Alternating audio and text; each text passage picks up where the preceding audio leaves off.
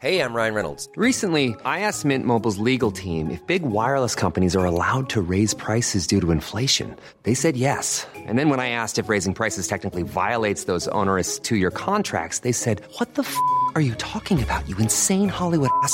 So to recap, we're cutting the price of Mint Unlimited from $30 a month to just $15 a month. Give it a try at mintmobile.com slash switch. $45 upfront for three months plus taxes and fees. Promo rate for new customers for limited time. Unlimited more than 40 gigabytes per month. Slows. Full terms at mintmobile.com.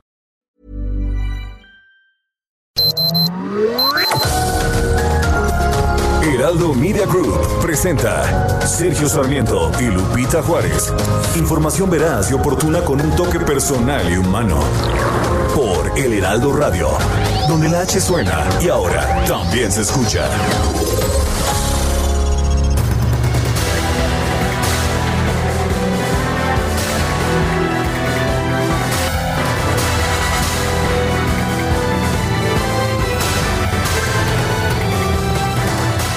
La Comisión Nacional de Salarios Mínimos decretó un incremento global equivalente al 15%, con una modificación de 6% y el monto independiente de recuperación de 10.46 46 pesos. Bueno, sube, sube 15% el salario mínimo. En esta ocasión el sector empresarial no está de acuerdo y se desmarca de la decisión que se toma nada más por la participación en la comisión del sector gubernamental y de los sindicatos. El salario mínimo subirá en 2021 de 123.22 pesos diarios a 141.70 pesos en la mayor parte de la República. Ya en la frontera norte, sin embargo, pasa de 185.56 a 213.39. Dice la Comisión de Salarios Mínimos que con esto México remonta ocho posiciones a nivel internacional en cuanto a salario mínimo. Incluye la, la CONASAMI también dos nuevas actividades dentro de sus salarios mínimos, el trabajo jornalero agrícola con 160.19 pesos diarios y el trabajo del hogar con 154.03 pesos diarios. La Secretaría del Trabajo asegura que no es la primera vez que el incremento a los mínimos se da por mayoría y no por unanimidad. El sector patronal señaló su rechazo al aumento del 15%. La Coparmex dijo que el alza era viable, pero solamente si el gobierno aportaba un 5% del 15%. En esta ocasión la Coparmex apunta que, que la determinación impuesta va a, pues va a tener consecuencias negativas importantes, va a quebrar a miles de negocios y va a hacer que se pierdan todavía más fuentes de trabajo. Son las 7 de la mañana, 7 de la mañana con dos minutos. Hoy es jueves 17 de diciembre del 2020. Yo soy Sergio Sarmiento y quiero darle a usted la más cordial bienvenida a El Heraldo Radio. Lo invito a quedarse con nosotros.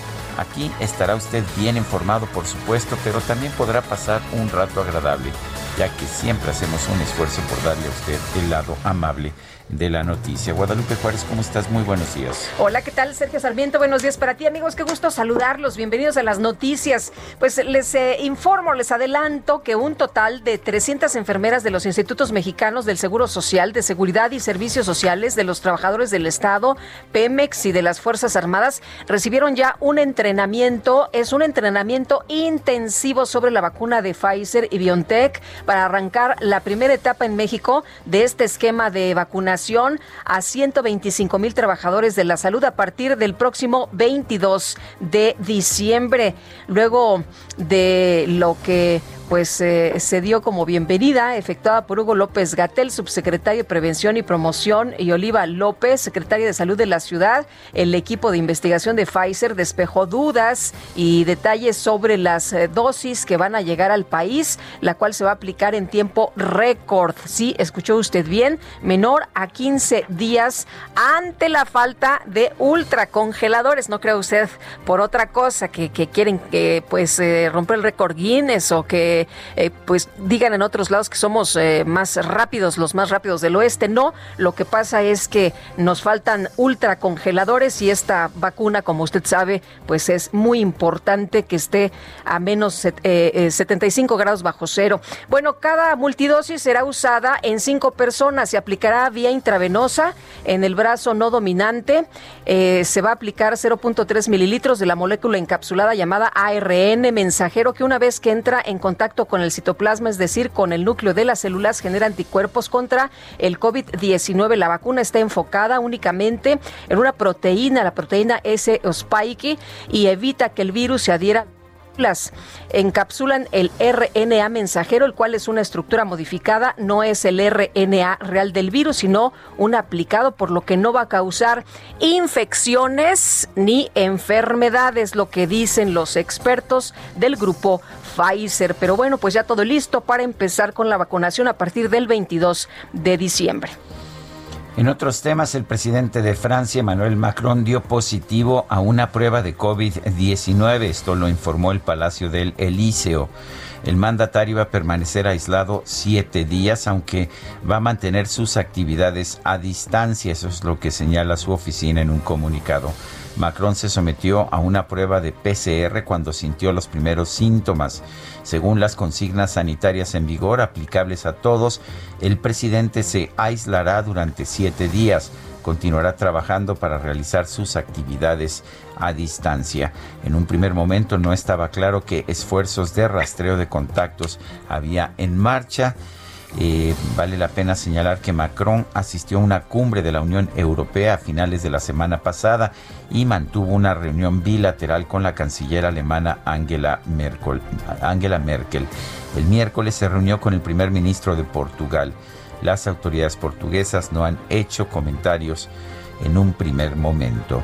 Oye, y Pedro Sánchez va a estar en cuarentena hasta el 24 de diciembre porque dio positivo de COVID eh, eh, Macron y bueno, pues resulta que desayunó con Macron el lunes. Bueno, pues así están las cosas. Son las 7, 7 de la mañana con 6 minutos. Vamos a nuestra frase del día. Si no sabes a dónde vas, cualquier camino te llevará. Luis Carroll.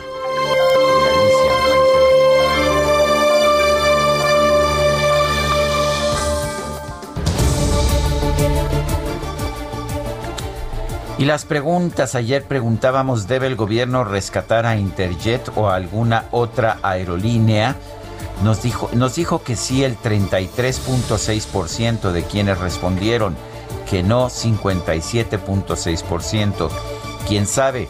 8.8%. Recibimos 3.882 participaciones. Y esta mañana ya coloqué en mi cuenta personal de Twitter, arroba Sergio Sarmiento, la siguiente pregunta. El gobierno ordenó un aumento de 15% en el salario mínimo. ¿A usted le parece adecuado? 23.8% dicen eso. Excesivo 42.3%, insuficiente 33.8%. En 37 minutos hemos recibido 1.655 votos. Las destacadas del Heraldo de México. También dejé en claro otras cosas, ¿no, Fred? Que la Navidad era un embuste, una pérdida de tiempo y dinero una falsa y comercial fiesta que debía ser ignorada.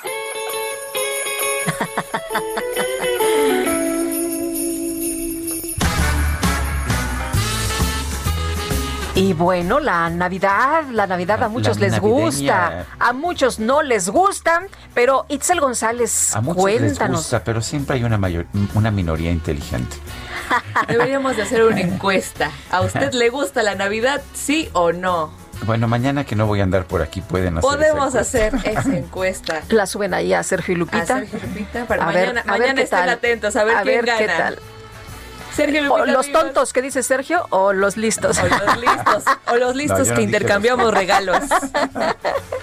Sergio Sería Lupita, amigos. incapaz de descalificar a nadie. Excelente día, excelente jueves 17 de diciembre. Hoy vino el látigo, hoy llegó la tabla, hoy vino la productora Es que a la cabina. Que, dice que a, a- a la sana Que no, distancia que no le hacemos caso. que no le hacemos caso. Dice que le reportaron que no estábamos trabajando bien. Le dije, Que puro cotorreo, puedes, ¿no? Puedes Que venir. puro cotorreo. Aquí solamente estamos informando y haciendo cada uno lo que nos toca. A ver, ahorita que cómo nos califica al terminar el programa, Sergio Lupita. Que habíamos empezado a cantar, pero mira cómo beben los peces en el río. no es cierto, no es beben y cierto. beben y allá afuera choque y choque las copas, ¿no? De No es agua, de agua Nos estamos esta- portando muy bien, sana distancia y toda la cosa. Muy, muy bien, Sergio Lupita, amigos, tenemos que trabajar, vamos a informarnos, así que ¿qué les parece si comenzamos con las destacadas del Heraldo de México? En primera plana, alzan la voz, mujeres arman frente por paridad. Diputadas y autoridades electorales crean bloque para exigir a partidos a respetar la equidad en gubernaturas. País, emergencia, saturan servicios funerarios. En ocho estados, las agencias se reportan al tope por el incremento de solicitudes para cremación. Ciudad de México, Claudia Sheinbaum hace ajuste al gabinete. Arturo Medina deja gobierno para apoyar a Rosa Isela Rodríguez en la Secretaría de Seguridad Ciudadana. Estados aliancistas demandan claridad en vacunación. Gobernadores exigen que reparto se haga sin usos electorales. Andrés Manuel López Obrador descarta mezquindades en inoculación para la COVID-19. Orbe, suben contagios, Europa aprieta cierres, Alemania, Holanda y Reino Unido refuerzan confinamientos, hay desacuerdo por vacunas. Meta Conca Champions, trabajo hecho, pese a caer en el juego de vuelta, América va a semis. Y finalmente en mercados, una semana sin volar. Ven alza en pasaje aéreo, alertan de un mayor costo en boletos en caso de que Interjet salga del mercado. Lupita, Sergio, amigos, hasta aquí las destacadas del Heraldo. Feliz jueves. Igualmente, Itzel, gracias. Buenos días. Son las 7 de la mañana con 11 minutos. Le tenemos un resumen de la información más importante de este jueves 17 de diciembre del 2020. Durante la inauguración de un cuartel de la Guardia Nacional en Sonora, el presidente López Obrador aseguró que el Programa Nacional de Vacunación contra el COVID-19 se va a aplicar de manera pareja, sin mezquindades ni criterios electorales. se va a aplicar de manera pareja, parejo, en todo el país, sin mezquindades. No puede eh, ser utilizado un programa de vacunación con propósitos electorales.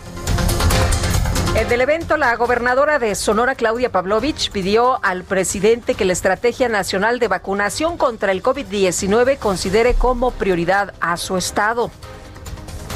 Le pido, presidente, considera Sonora entre sus prioridades. Sé que siempre lo ha hecho, pero insisto en este tema de la vacunación es muy importante para nosotros. Aquí se le quiere y se le respeta, se le reconoce. Aquí le pedimos una estrategia específica para las condiciones de nuestra gente. Los gobernadores de la Alianza Federalista difundieron una carta en la que señalan que buscarán acceder por su cuenta a la vacuna contra el COVID-19, ya que el gobierno federal ha centralizado la compra de las dosis. El mandatario de Tamaulipas, Francisco García Cabeza de Vaca, descartó que estas acciones sean politiquería. La vacuna es un tema que no admite descalificaciones y mucho menos el vano y simplista recurso a la politiquería con el que usted responde a la genuina preocupación social. Nadie pretende politizar la enfermedad y mucho menos su cura. A ninguno de nosotros esta pandemia cayó como al dedo para afianzar un proyecto político personal o partidista. Este miércoles, 300 elementos de enfermería del IMSS, ISTE, Pemex y de las Fuerzas Armadas recibieron una capacitación intensiva de Pfizer sobre la aplicación de su vacuna contra el COVID-19. El Consejo Nacional de Ciencia y Tecnología informó que ya trabaja en el desarrollo de sistemas de ultracongelación ante los retos que representa la distribución de las vacunas contra el coronavirus de las farmacéuticas Pfizer y BioNTech. Al presentar el informe general del CONACYT 2020, la directora general del organismo, Marilena Álvarez Bulla, aseguró que el retraso en el desarrollo de una vacuna nacional contra el COVID-19 se debe al desmantelamiento del sistema científico provocado por el neoliberalismo. Este gobierno el que había desmantelado el sistema científico, pero bueno, ahí vamos aprendiendo. El subsecretario de Prevención y Promoción de la Salud, Hugo López Gatel, informó que el gobierno federal prevé adquirir más de 20 millones de dosis de la vacuna contra el coronavirus de la farmacéutica Janssen. El subsecretario López Gatel también advirtió que el personal de salud que atiende la pandemia en México pues ya está muy cansado, están exhaustos, por lo que se debe frenar la propagación del virus. Estas son las personas que, sin dudarlo, les hemos llamado héroes, heroínas en múltiples ocasiones y así lo seguiremos considerando. Están exhaustos, están exhaustas, eh, están cumpliendo su misión, pero necesitamos todas y todos en la sociedad ayudarles, reduciendo los riesgos, reduciendo los contagios. La Secretaría de Salud Federal informó que en México ya suman 115.769 las muertes por COVID-19, así como 1.277.499 los casos confirmados ya de infecciones. Es terrible la cifra, ¿no? Es durísimo, durísimo este este dato y son cifras, reiteramos, las oficiales. Víctor Hugo Borja, director de prestaciones médicas del IMSS, advirtió que la ocupación hospitalaria por coronavirus en el instituto es muy alta, sobre todo en la capital del país y en el Estado de México. En la Ciudad de México, el, día de hoy, tenemos una ocupación hospitalaria del 86%. En el Estado de México, la ocupación hospitalaria es del 95%. Uh, ese llamado que hacemos a la ciudadanía a quedarse en casa es en serio. Eh, estamos a punto, todavía tenemos camas, hemos seguido ampliando la capacidad hospitalaria. Cada día eh, el, el IMSS continúa abriendo espacios para atender a los pacientes. Sin embargo, si este número sigue siguiendo de la manera como, como está aumentando, corremos el riesgo de tener que dejar de atender otras patologías para poder atender los, los pacientes por COVID. Entonces... Pues ahora sí dicen los médicos, es en serio.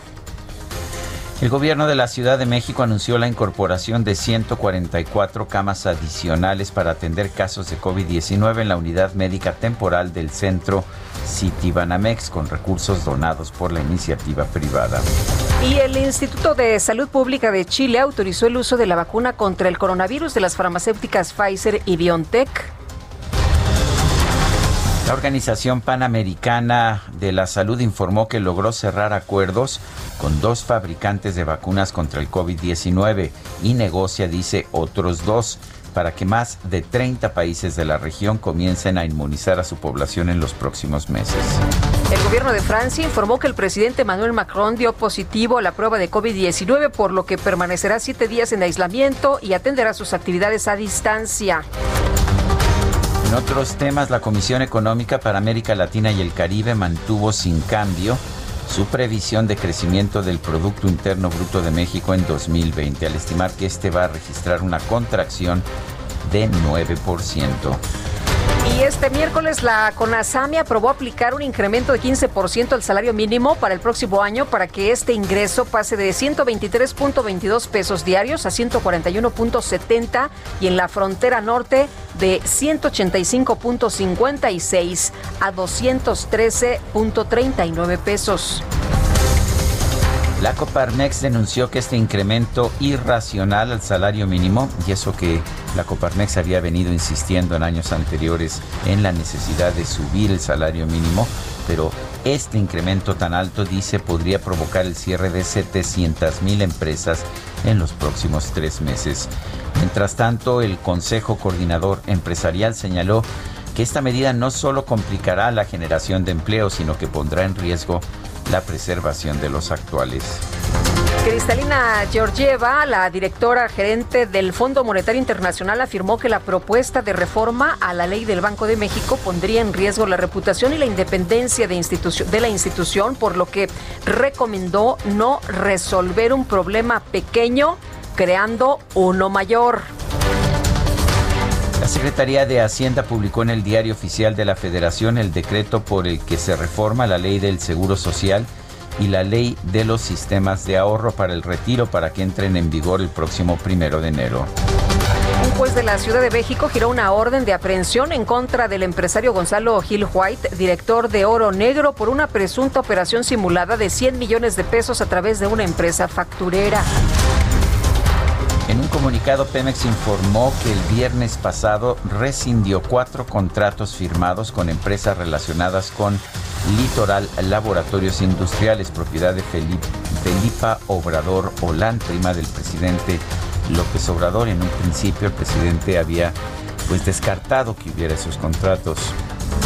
Un juez federal dictó auto de formal prisión en contra del exalcalde de Iguala Guerrero, José Luis Abarca, por delincuencia organizada y lavado de dinero relacionado con la compra de 31 inmuebles presuntamente con dinero ilícito. Bueno, y uh, padres uh, de niños con cáncer presentaron una denuncia penal en contra de la presidenta de la Comisión Nacional de Derechos Humanos, Rosario Piedra, por presuntas omisiones de la institución ante el desabasto de medicamentos oncológicos en el país. Ayer, aquí en este espacio, uno de los padres de niños con cáncer nos explicaba las razones. Israel Rivas. Hoy el presidente de la Asociación de Zoológicos, Criaderos y Acuarios de México, Ernesto Zazueta, pues, ¿qué crees? Solicitó un amparo y la protección de la justicia ante la falta de cumplimiento de las leyes ambientales durante la construcción del tren Maya. Alejandra Frausto, secretaria de Cultura, y Arturo Herrera, secretario de Hacienda, enviaron un mensaje a la comunidad artística, cinematográfica y cultural del país para anunciar cambios en el mecanismo de entrega de apoyos tras la desaparición de los fideicomisos públicos. Y la presidenta de la Cámara de Diputados, Dulce María Sauri, afirmó que con su nombramiento como embajador de México en los Estados Unidos, el actual secretario de Educación Pública, Esteban Moctezuma, verá cortado su camino a la contienda por la candidatura de Morena a la presidencia en 2024.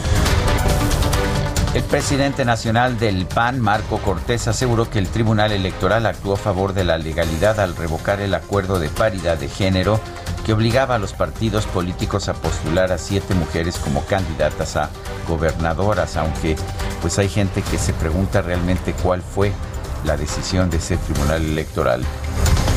En información deportiva, el América obtuvo su pase a semifinales de la Liga de Campeones de la CONCACAF tras vencer por marcador global de 3-1 al Atlanta United y por otro lado Cruz Azul quedó eliminado al caer por marcador 2-1 ante Los Ángeles de Carlos Vela. Son las 7 de la mañana con 22 minutos.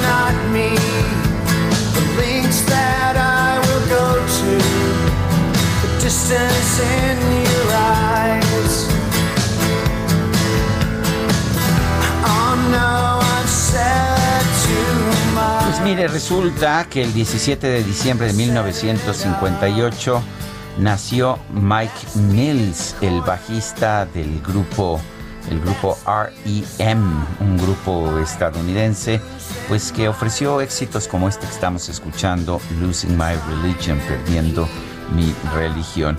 Y eh, pues la verdad es que yo tenía otros planes, pero pues tampoco, tampoco había recibido mi aguinaldo, de manera que no tuve forma de oponerme a la decisión de Guadalupe Juárez, que fue contundente, sacó de inmediato la chequera, ¿Qué tal? la tarjeta de crédito y todo cuanto recurso tuvo a su disposición para disuadir el voto popular, de manera que nos toca escuchar REM, ¿te parece bien? Me gusta, me gusta la idea, mi querido Sergio, así que vamos a disfrutar de su música.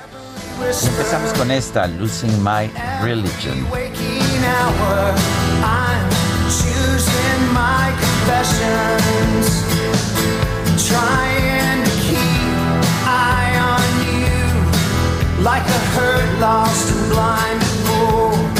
Pero bueno, si nos quiere usted mandar algún mensaje de WhatsApp, ya puede ser de voz o de o de texto lo puede hacer al 55 20 10 96 47. Repito, 55 20 10 96 47. Regresamos.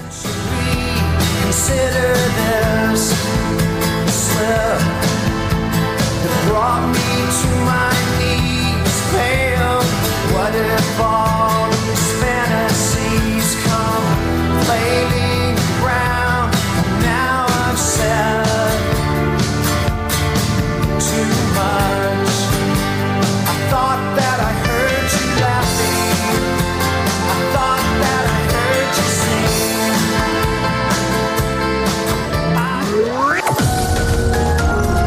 Sergio Sarmiento y Lupita Juárez quieren conocer tu opinión, tus comentarios o simplemente envía un saludo para ser más cálida esta mañana. Envía tus mensajes al WhatsApp 5520 109647.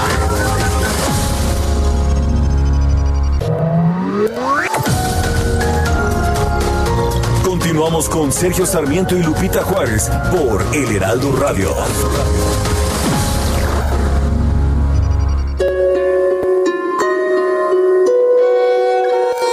Este 17 de diciembre se conmemora la muerte de Simón José Antonio de la Santísima Trinidad Bolívar Palacios Ponte y Blanco, mejor conocido como Simón Bolívar, un destacado militar y pieza clave para la independencia de los actuales países de Bolivia, Colombia, Ecuador, Panamá, Perú y Venezuela frente al Imperio Español.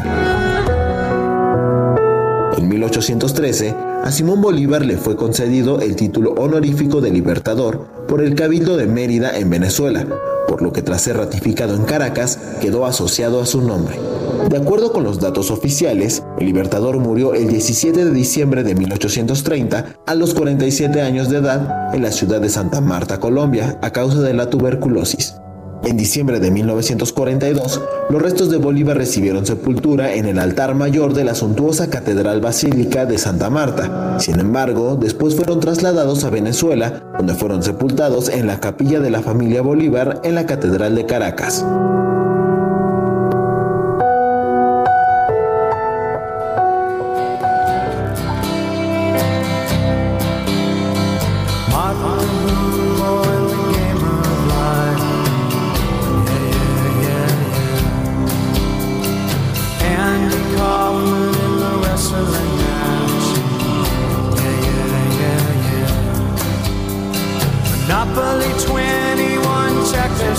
Yeah, yeah, yeah, yeah. Mr. Fred Lassie in a breakfast mess. Yeah, yeah, yeah, yeah. Seguimos escuchando música de REM. Esto se llama Man on the Moon, el hombre en la luna. REM, me preguntan por qué lo pronuncio así. Bueno, así se pronuncia en inglés. Eh, hay mucha gente en México que lo pronuncia REM porque son, pues así son las uh, iniciales de la... Eh, así se pronunciaría en español, eh, españolizadas estas iniciales, REM. Es REM, tiene que ver con el, uh, pues el sueño profundo, ¿no? Tengo entendido. Right. El, el eh, Rapid Eye Movement. Rapid, rapid Eye, Eye Movement. Eh, bueno, pues estamos escuchando música de REM en el cumpleaños del bajista Mike Mills.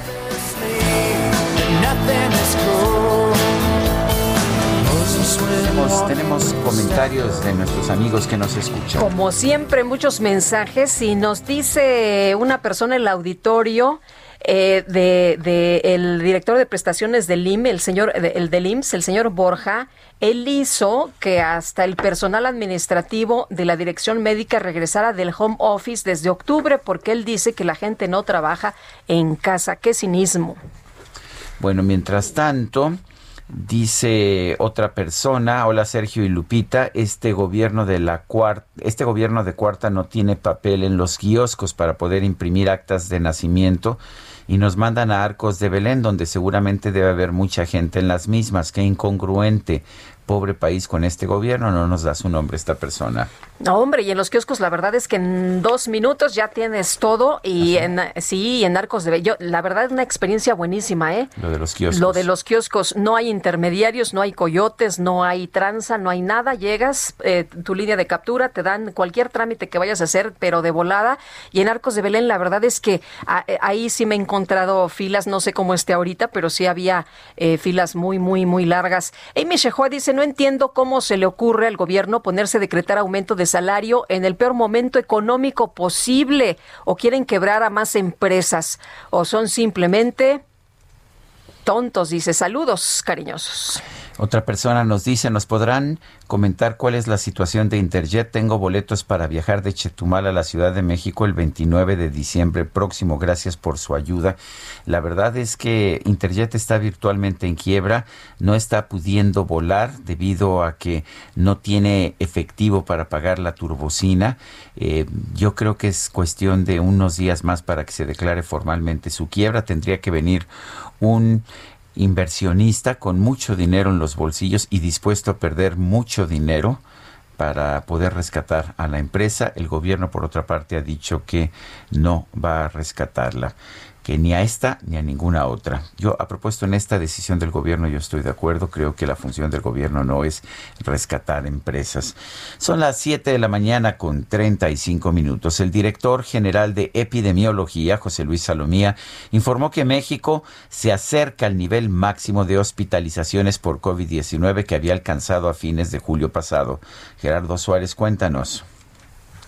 Muy buen día, Sergio Lupita. El director general de epidemiología, José Luis Salomía, informó que hay 16.882 personas hospitalizadas por casos probables o confirmados de COVID-19. Esta cifra es apenas 7% menor que las 18.223 personas hospitalizadas que se alcanzaron a fines de julio pasado. Por lo tanto, México se acerca al nivel máximo de hospitalizaciones por COVID-19 que había alcanzado en la primera oleada a mediados de este año. El director general de epidemiología advirtió que continúa la tendencia ascendente que empezó a observarse desde septiembre y se trabaja en los estados con más ocupación. Escuchemos al funcionario de la Secretaría de Salud. Para efectos de la ocupación general a nivel nacional, 45%, y para efectos de las camas con ventilador, 38%. Como veíamos ayer, hay entidades, son, eh, digamos, las, las eh, menos en función del total. Ayer veíamos que eran solo siete entidades las que superaban el 50% y son solo dos las que superan el 70%, entre ellas la Ciudad de México, en donde continúan diariamente los trabajos de reconversión y expansión. Sería la En esta conferencia, el subsecretario de Prevención y Promoción de la Salud, Hugo López Gatel, señaló que el personal de la salud que hace frente a la epidemia está agotado y por ello pidió a la población no realizar reuniones ni fiestas en esta época decembrina con el objetivo de evitar que los hospitales se vean rebasados. Este es el reporte. Muy bien, Gerardo Suárez, gracias por esta información. Bueno, y este miércoles la CONASAMI aprobó aplicar un incremento de 15% al salario mínimo para el próximo año y está con nosotros en la línea telefónica Armando Guajardo Torres, presidente de la Comisión Nacional Laboral de Coparmex. Y es que Coparmex dice que este incremento es irracional y más que beneficiar, pues va a afectar. Armando, ¿cómo te va? Muy buenos días.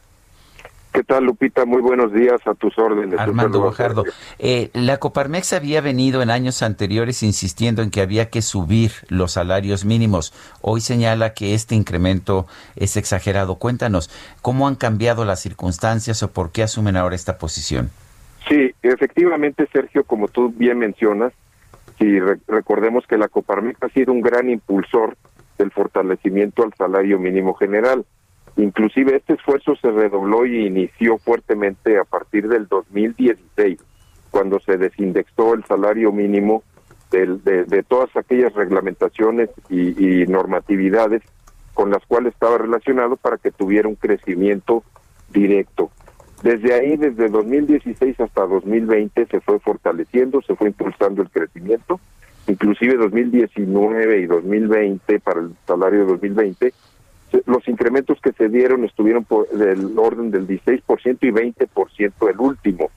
Eh, finalmente, bueno, hoy, Sergio, la verdad es que eh, eh, conscientes de que la propuesta del sector obrero y del gobierno federal de incrementar este salario este, en el porcentaje que propuso el gobierno y al cual se sumó el sector obrero, bueno, pues nos preocupa que tal aumento en las condiciones actuales repercuta negativamente en múltiples variables económicas o inclusive sociales. Este incremento en este porcentaje, perdón, puede perjudicar a las micro, sobre todo a las micro, pequeñas y medianas empresas, haciendo inviable que estas, muchas de ellas puedan sobrevivir. Recordemos que el 98% del empleo lo proporcionan estas empresas, ¿verdad? El empleo formal, el empleo en México. Y estas son quienes en razón de esa debilidad que hoy tienen y que vienen padeciendo por la pandemia, ¿verdad? Por esta condición que nos afecta internacionalmente y que además no llegan a tener opciones de liquidez, créditos ni acceso a financiamiento, que sí pueden aspirar empresas más grandes, pues un, un incremento de esta naturaleza pues podría frenar los propósitos de, fortalecimiento de la economía. Cuando la propia autoridad ha hecho llamados para proteger el empleo y, y este y mantenerlo. Entonces, sí creemos, Sergio, y además hagamos que, que, la propuesta que hizo el sector empresarial de un incremento del 10%, pues es más que suficiente, dado que la inflación que, veníamos teniendo, que vamos a con la cual vamos a cerrar el 2020, no llega ni siquiera al 4%, ni la del 2021 llegará tampoco al 4%. En razón de eso, creemos que fue un incremento propuesto razonado y además sustancial también. No vemos cuál es el racional de este incremento al 15%, además de dos eventos que hubo donde en la mesa de negociación nos movieron lo que se estaba platicando, ¿no? Final, al final hubo una posición de también el salario eh, mínimo de la frontera norte, que se que también se subiera no nada más por el impacto el efecto del salario de la fijación porcentaje sino también se le aplicara el MIR con este mismo incremento no los, los salarios pues, preocupante, profesionales. preocupante lo que dices Armando que se va a provocar el cierre de empresas la pérdida de empleos no van a poder soportar pues esta esta carga. Cómo debió haberse hecho haberse aplicado el, el incremento al salario de poquito de, de poquito en poquito no, yo creo que veníamos bien, inclusive te digo, Lupita, eh, precisamente el, la propuesta fue de, eh, eh, de incrementar un 4% al salario más 7.20 pesos al, al monto independiente de recuperación, que es exclusivo para el salario mínimo. Eso nos llevaba ese 10%. Ahora bien, recordemos que también Coparmex de alguna manera dijo, bueno, si, si el gobierno quiere que lleguemos al 15, pues que aporte ese 5% directamente a, quienes perciben este salario, eh, eh, sobre todo porque ahora, en todo este tiempo que llevamos de crisis, pues el gobierno federal no ha, aportado a apoyar al empleo, ¿verdad? Como sí lo han hecho otros países internacionalmente, ¿verdad? Eh, ¿Cuál ves que pueda ser la consecuencia? Decía Gustavo de Hoyos eh, ayer en un tuit que se podían perder cientos de, se podían cerrar cientos de miles de empresas. ¿Tú crees que sea tan grave la situación? Seguimos teniendo un sueldo mínimo relativamente bajo en comparación con el salario medio.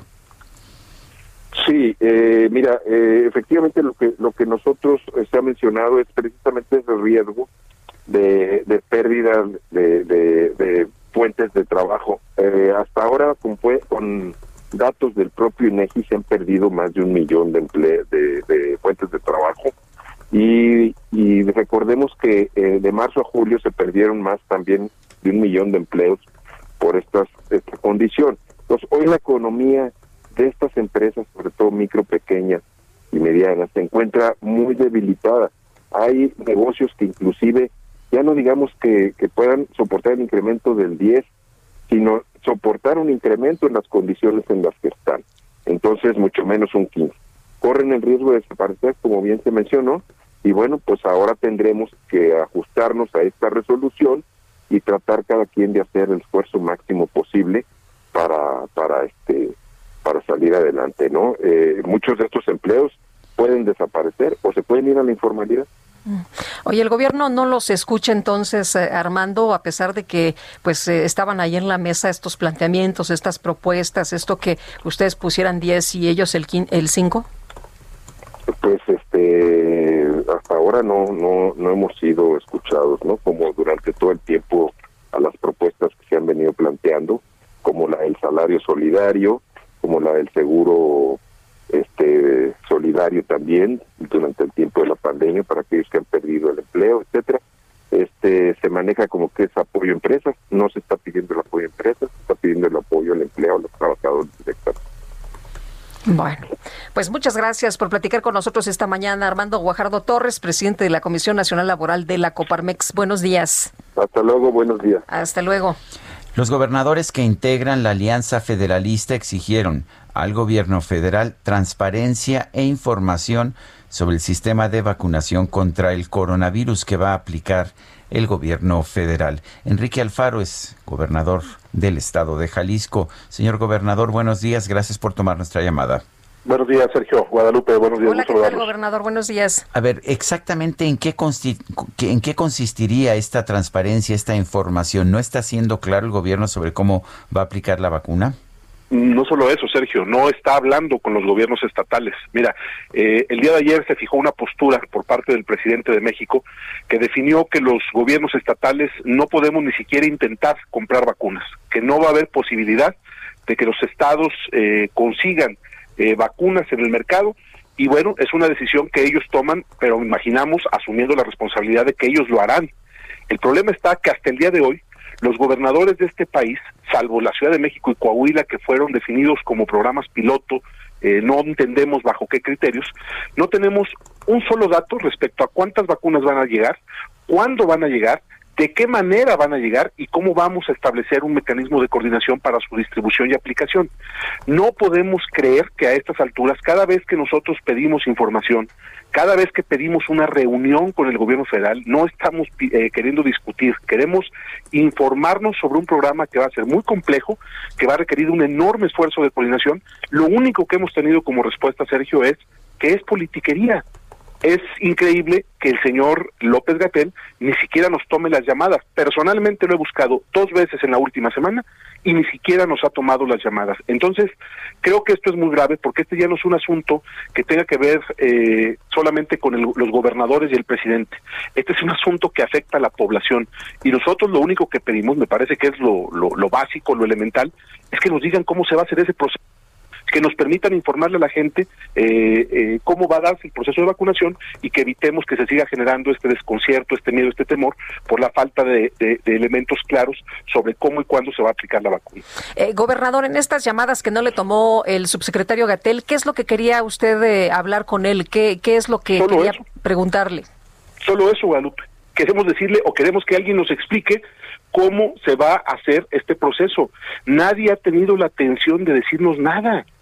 Lo único que sabemos es lo que vemos en las ruedas de prensa en la mañana, que es lo mismo que ustedes saben, que me imagino estarán de acuerdo, pues no nos da una idea de eh, cómo va a ser este proceso, más allá de que dijeron que iban a empezar en Coahuila y en la Ciudad de México, y que dicen que va a ser un proceso de 18 meses. ¿Cómo es posible que esta sea la explicación? ¿Cómo es posible que nos digan que vamos a tardar 18 meses en aplicar la vacuna y por dónde se va a empezar? ¿Cómo se toman los criterios para iniciar eh, eh, la estrategia de vacunación, por ejemplo, si no se está incluyendo el, eh, la importancia que tienen las grandes concentraciones urbanas en términos de potencial de riesgo. Es decir, cuando uno hace un programa de este tipo, pues lo que yo me hubiera imaginado es que claro que podrían empezar por la Ciudad de México por la necesidad que hay, por el riesgo latente que hay en una gran concentración metropolitana, pero claro que me hubiera imaginado que luego seguía Guadalajara y luego Monterrey pero no tenemos un solo dato al respecto, no tenemos eh, información de nada. Lo que yo quería preguntarle a Gatel es, ¿con quién nos vamos a poner de acuerdo? ¿Quién nos va a decir por dónde empezar? Nosotros en Jalisco nos organizamos ya con todas las instituciones públicas y privadas y tenemos preparado nuestra estrategia para poder aplicar la vacuna cuando nos llegue. Ya tenemos listos los congeladores, tenemos listos el, listo el personal, tenemos hecha la capacitación, los sistemas de información, pero no podemos hablar con el gobierno federal y lo único que recibimos como respuesta es que cuando le pedimos al presidente hablar con él, siempre nos contesta con esta eh, idea simplona de que es politiquería.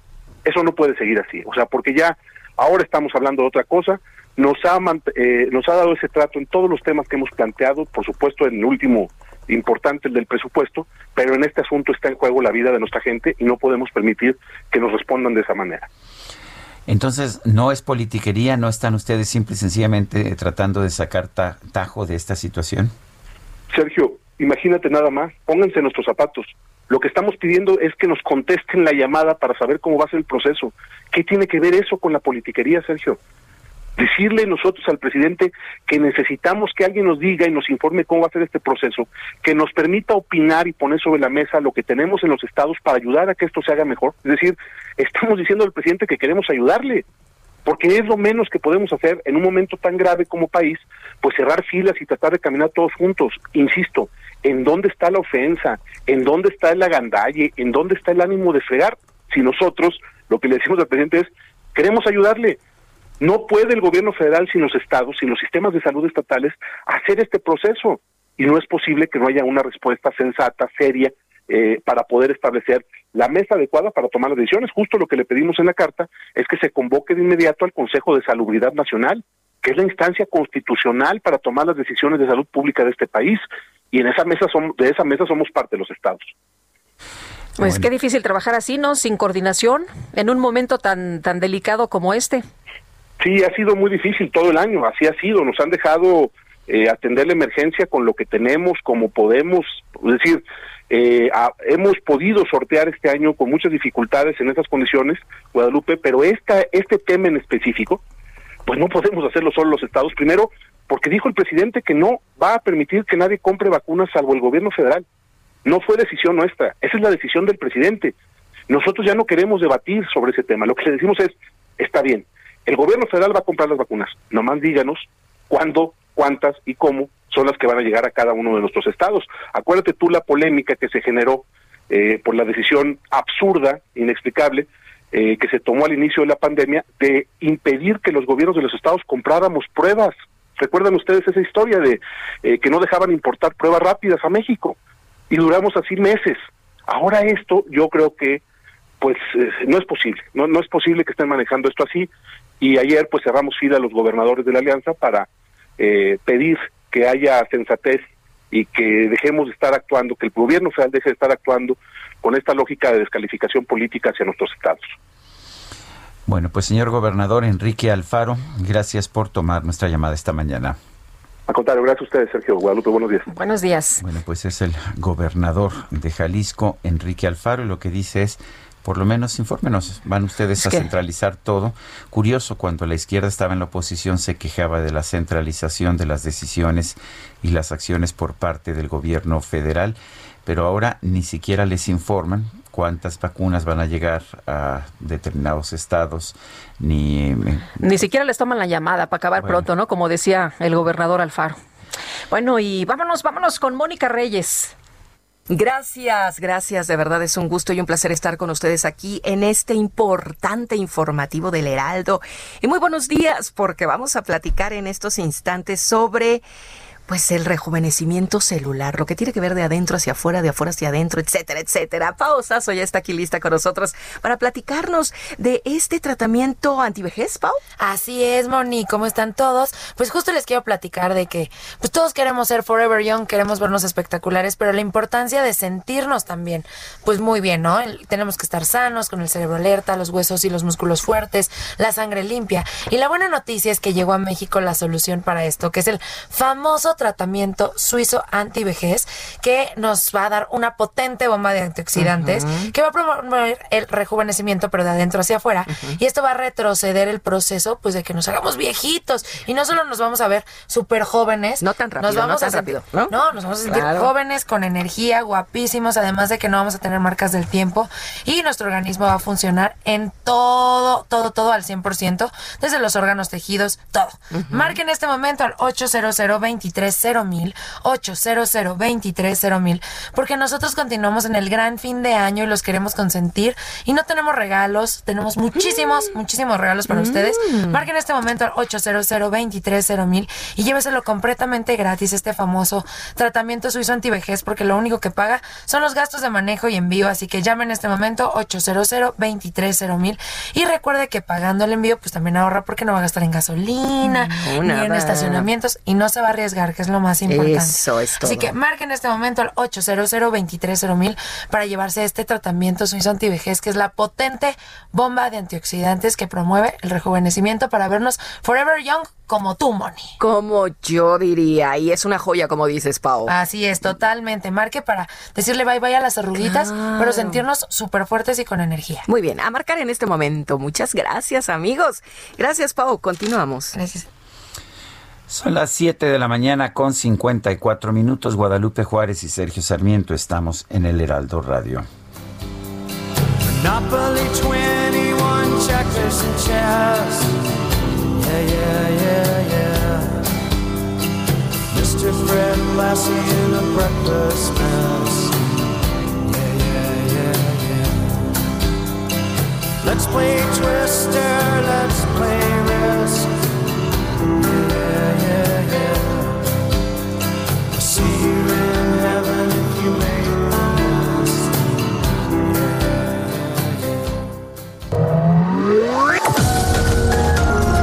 Sergio Sarmiento y Lupita Juárez quieren conocer tu opinión, tus comentarios o simplemente envía un saludo para ser más cálida esta mañana.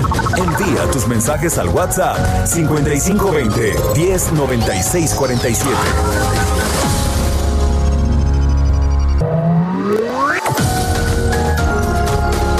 Continuamos con Sergio Sarmiento y Lupita Juárez por El Heraldo Radio.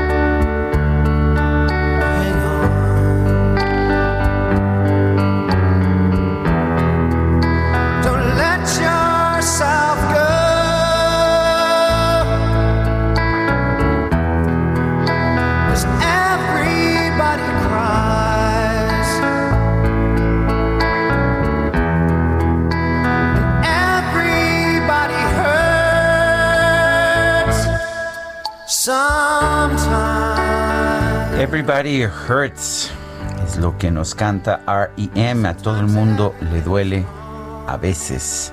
Sí, eso es lo que estamos escuchando. Hoy es cumpleaños de Mike Mills, el bajista de esta agrupación, quien hoy cumple 62 años.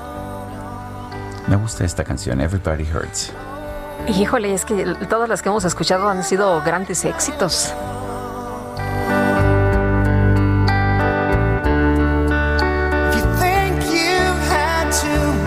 Voz muy peculiar. Bueno, pues ahí estamos recordando que esta mañana a los grandes, ¿no? Eh, Ya sabes, eh, exitazos en los 80s, 90s, en fin. Por eso le gustan a Guadalupe Juárez. Son las 8 de la mañana con dos minutos. Tenemos mensajes. Muy buenos días, Sergio Lupita. Una pregunta. ¿Se autorizan el mínimo por lógica? También van a aumentarle a los que tienen la tarjeta de bienestar, ¿verdad? Gracias. Pues no. Pues no necesariamente. No, no hay, ciertamente no hay hasta este momento ninguna indicación de que eso vaya a ocurrir. Dice otra persona, muy buenos días. Lo saluda Roberto desde Izcali. El salario mínimo sube un 15% y a los jubilados será el de la inflación. Si es así, nos estaremos quedando muy abajo. Cuídense mucho. La inflación anda por el 4%. El aumento del salario mínimo para el primero de enero va a ser de 15%. Oye, dice una persona en el auditorio, eh, oigan, sí nos van a depositar a los adultos mayores el mes de diciembre y cuándo, por favor. Eh, dicen que ya depositaron en noviembre, pero... A ver, no le entendí. Por favor, van a decir que ya depositaron en noviembre, pero solo el mes de noviembre. Esto es a los adultos mayores de la tarjeta de bienestar. Pues no sabemos, no, sabemos. Vamos a preguntar si van a depositar eh, ya y, y cuándo. Eh, me imagino que ya todos están esperando también su lanita. Son las 8 de la mañana. Ah, dice otra persona, perdón, tenía yo, teníamos otro mensaje aquí en la pantalla. Sergio y Lupita, a mí tampoco me gusta la Navidad. Ya me inscribí al club de Sergio.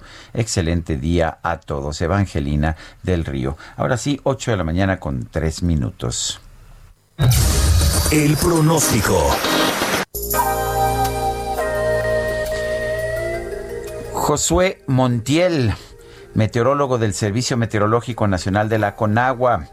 Gracias por tomar nuestra llamada. ¿Cómo va a estar el clima? Eh, buenos días, Sergio y Lupita, y al público que nos escucha. Buenos Les días. informo. Hoy, el frente número 21 recorrerá la península de Yucatán, generando lluvias fuertes e intensas en el sureste de México y en la península de Yucatán. La masa de aire frío que acompaña el frente originará ambiente frío a muy frío en gran parte de la República Mexicana con heladas matutinas y nieblas sobre regiones del norte y centro del país, así como un evento de norte de muy fuerte e intenso en el litoral, en el litoral del Golfo de México, Istmo y Golfo de Tehuantepec. Por la noche un nuevo frente frío se aproximará a la frontera noroeste de México, por lo que para hoy se pronostican lluvias muy fuertes con lluvias puntuales intensas en Veracruz, en Oaxaca y en Chiapas, así como en Tabasco. Intervalos de chubascos en Campeche y Quintana Roo y chubascos en Guerrero y Yucatán, con algunas lluvias aisladas en Puebla, Ciudad de México y Estado de México. El pronóstico de temperaturas mínimas para hoy es de menos 15 a menos 10 grados centígrados con heladas en zonas montañosas de Chihuahua y Durango, de menos 10 a menos 5 grados centígrados con heladas en zonas montañosas de Sonora y Coahuila, y de menos 5 a 0 grados con heladas en zonas montañosas de Baja California, Nuevo León, Tamaulipas, San Luis Potosí, Zacatecas, Aguascalientes, Michoacán, Guanajuato, Estado de México y Puebla. Temperaturas mínimas de 0 a 5 grados con posibles heladas en zonas montañosas de Jalisco, Querétaro, Hidalgo, Tlaxcala, Ciudad de México y Veracruz. Algunas temperaturas máximas que esperamos para hoy serán de 35 a 40 grados centígrados en Michoacán y Guerrero. Asimismo, se espera un evento de norte con rachas de 70 a 90 kilómetros por hora en el istmo y golfo de Tehuantepec, con rachas de 50 a 60 kilómetros por hora en las costas de Veracruz, Tabasco, Campeche y Yucatán, y viento con rachas de 40 a 50 kilómetros por hora en Baja California, en Chihuahua, en Durango y Coahuila. Asimismo, también se espera oleaje de 2 a 4 metros de altura en el Golfo de Tehuantepec y de 1 a 3 metros de altura en las costas de Veracruz, Tabasco y Campeche. Para aquí, para el Valle de México, se pronostica ambiente frío, bancos de niebla y heladas matutinas, con temperaturas de menos 5 grados centígrados en zonas montañosas del Estado de México y de 0 grados centígrados en zonas serranas de la Ciudad de México. Durante la mañana se pronostica cielo parcialmente nublado e incremento de la nubosidad por la tarde y noche, con baja probabilidad de lluvias aisladas en la región. Viento de componente sur de 10 a 20 kilómetros por hora, con rachas de 35 kilómetros por hora. Y en la Ciudad de México se pronostica una temperatura máxima de 21 a 23 grados centígrados y una mínima de 9 a 11 grados centígrados. Para la capital del Estado de México se espera una temperatura máxima de 18 a 20 grados centígrados y mínima de 1 a 3 grados centígrados. Estas son las condiciones por el momento. Muy bien, pues Josué Mon- Montiel, gracias por, por darnos este pronóstico. Gracias, muy buen día. Buenos días. El coordinador de la unidad temporal City Banamex, Rafael Valdés, informó que el 60% de los casos de COVID-19 en el lugar tienen como antecedente una reunión o una fiesta. ¿Sí escuchó usted bien? ¿Escuchamos bien, Carlos Navarro? Es correcto, Sergio Lupita, les saludo con gusto a ustedes y al auditorio bien, y es que es una cifra alarmante que se dio a conocer ayer, el 60% de los casos de COVID-19 en la unidad temporal City Banamex que son atendidos tienen como antecedente una reunión, una fiesta, así lo indicó el director médico de la unidad temporal ubicada en el centro City Banamex, Rafael Valdés, quien alertó de esta situación. Escuchemos.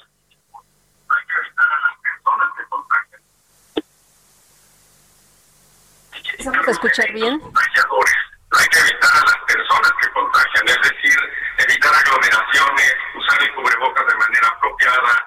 La sana distancia sigue estando vigente. Tenemos que evitar los eventos contagiadores como las reuniones familiares, como ya bien usted lo mencionó, evitar los. Esos son los eventos contagiadores y las historias que recopilamos cada uno de los enfermos en, la- en las formas en las cuales se contagian. Eh, más del 60% de los contagios están ocurriendo en eventos contagiadores derivados de la conglomeración de las personas y sobre todo sin el uso del cubrebocas de manera apropiada o no guardando todas las medidas de prevención. Desde abril a la fecha, esta unidad ha atendido alrededor de 4.600 pacientes, lo que significa que son alrededor de 2.800 los internados y que tuvieron un antecedente por haber estado en un evento contagiador, como indicaba el director de la unidad temporal. Además, ante el incremento de las hospitalizaciones por COVID-19 en la capital, en esta unidad temporal COVID van a ampliar el número de camas de 403 a 607 con inversión de la iniciativa privada a través de Sumemos por México. La jefa de gobierno detalló en qué consiste esta ampliación. Escuchemos. La reconversión de la sala D en sala de terapia intensiva con un incremento de 22 a 54 camas. Un tomógrafo de 16 cortes que ayudará a la precisión del diagnóstico. El equipamiento de monitores y ventiladores para 18 camas post-terapia intensiva. El incremento de 40 a 80 camas con puntas nasales de alto flujo. Esta es una innovación que incorporó el City, la unidad temporal City Banamex, que ha sido muy importante eh, para evitar la intubación de pacientes y el incremento de 102 camas hospitalarias con oxígeno. Esto nos va a dar la posibilidad de atender a 607 pacientes conforme a las mejores prácticas médicas Bien, el presidente y director general de Corporación Interamericana Entre Entretenimiento, Alejandro Soberón, explicó que la inauguración en abril pasado se planteó una actividad de solo tres meses, sin embargo ya fue extendida hasta diciembre y ahora se contempla que esté habilitada hasta el 15 de marzo de 2021. Para que funcione, informó, se hace una donación adicional de 495 millones de pesos que se suman a los casi 750 ejercidos hasta el 15 de diciembre, o sea, una inversión de la iniciativa privada de más de mil millones. Sergio Lupita, la información que les tengo. Muy bien, muchas gracias, Carlos.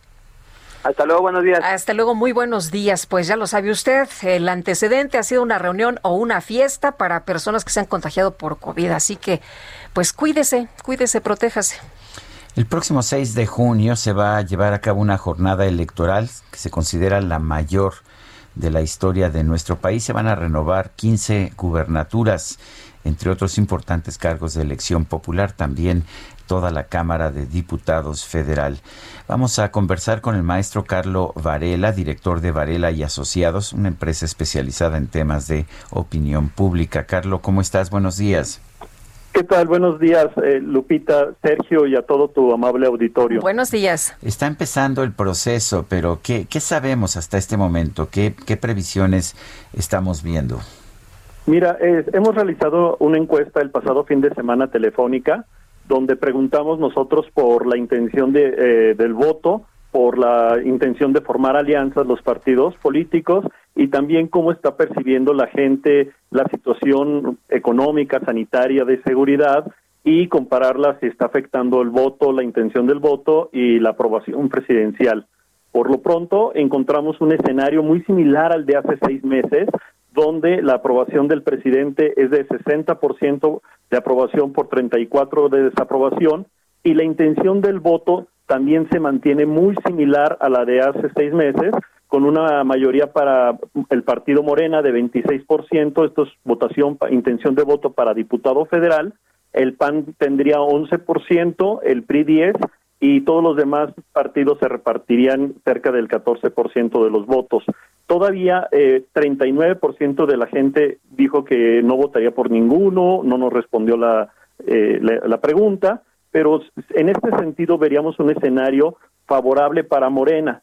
Sin embargo, cuando preguntamos nosotros por la alianza, esta diferencia de 15, 16 puntos con respecto de Morena, con respecto a los partidos eh, de oposición tradicionales, PAN y PRI, se cierra a solo 5 puntos porcentuales de diferencia, a 7 puntos porcentuales de diferencia.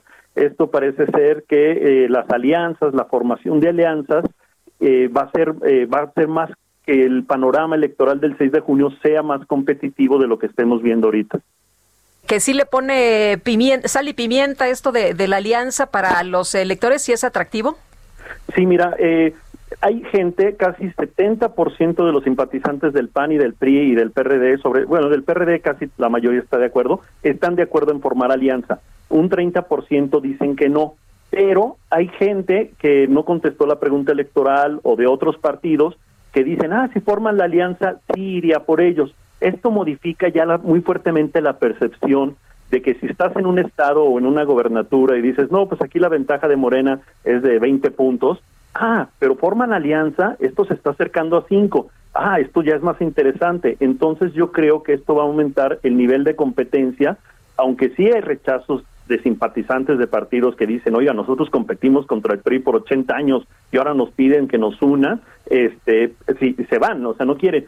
Pero también hay gente que dice, no, yo creo que si se unen para formar un gobierno y van unidos, pues yo creo que sí sería conveniente votar por ellos. Obviamente la definición de candidatos será muy importante, pero ahorita sí hay un ambiente favorable a, a formar alianzas. Aquí lo interesante es que a pesar de la crisis económica, la aprobación tanto de Morena como del presidente sigue estando en niveles muy altos.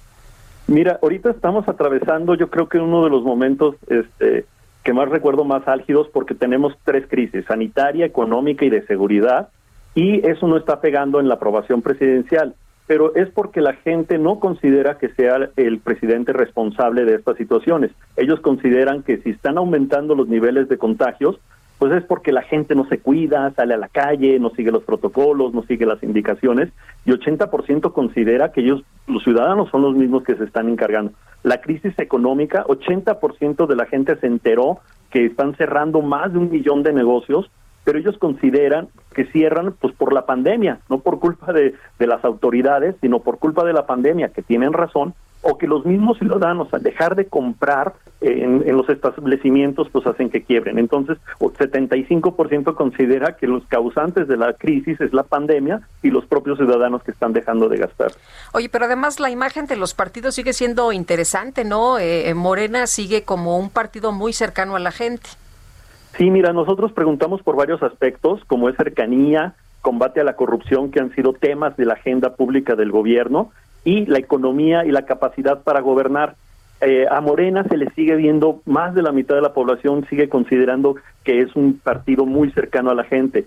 Yo creo que el PAN y el PRI necesitan aprender de esto, que los ven muy alejados de la población, de sus necesidades, de lo que opinan, eh, y combate a la corrupción baja, pero también Morena está posicionado en ese tema por todo el discurso de López Obrador.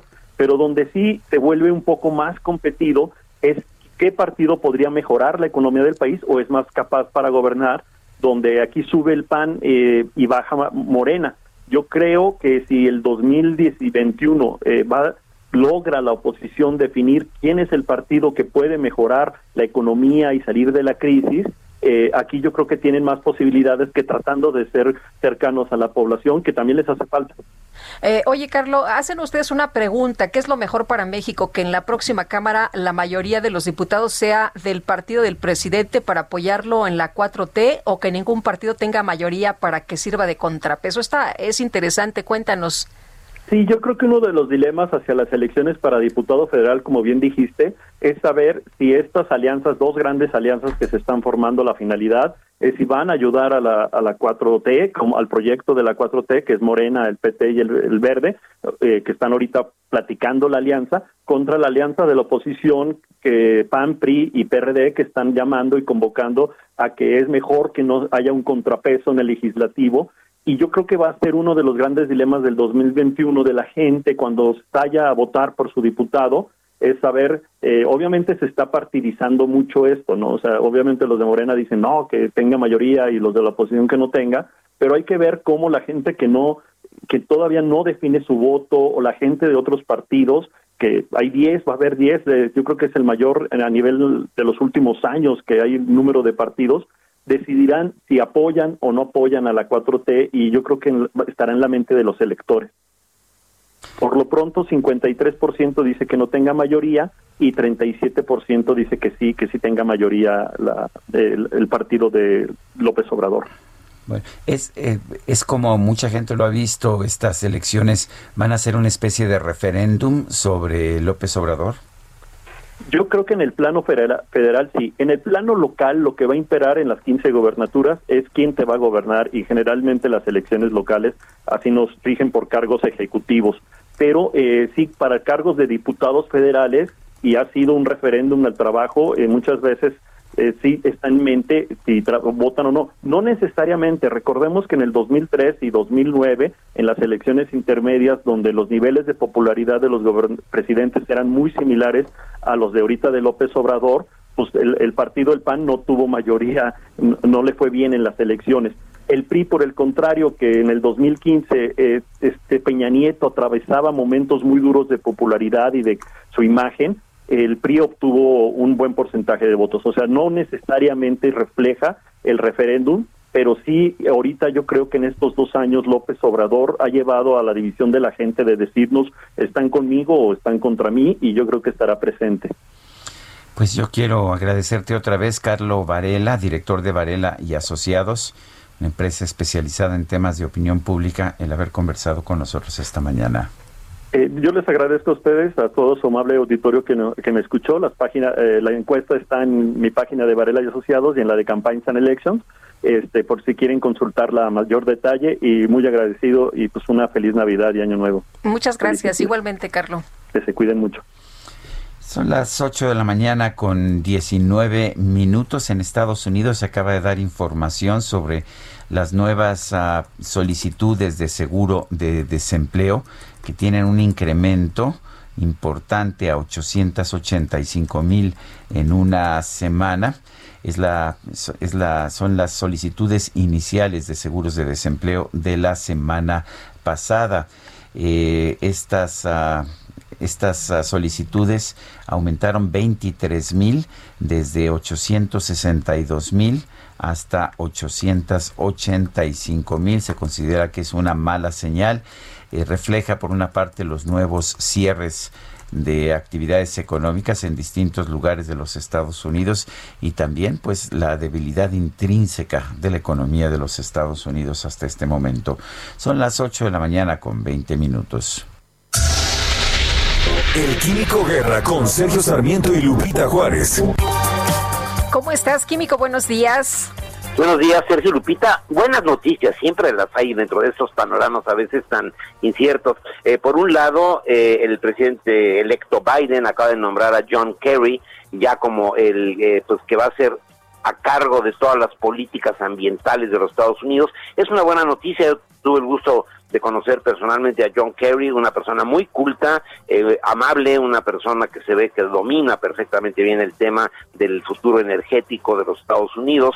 Él fue el negociador en jefe de los Estados Unidos en los acuerdos de París. ¿Se acuerdan cuando estuve yo reportando desde allá en, el- en diciembre precisamente eh, del 2015, ya hace cinco años, Sergio Lupita, les estuve eh, transmitiendo, eh, les comenté acerca de la entrevista que tuve con John Kerry en una cuestión casual, nos encontramos en uno de los pasillos ahí del centro este de convenciones donde se llevó a cabo la negociación, eh, muy, muy amable, muy abierto, etcétera. Y él decía una cosa muy importante, no es que eh, seamos nosotros los eh, líderes o paladines del mundo en la cuestión de energías renovables, es que los Estados Unidos lo necesitan para poder avanzar hacia el futuro. Esa es la visión y es una buena noticia. Él seguramente va a regresar a partir del 20 de enero eh, los Estados Unidos a los acuerdos de París, van a pedir perdón, ¿verdad?, por lo que hizo Trump seguramente, y eso va a dar certeza en el mundo para continuar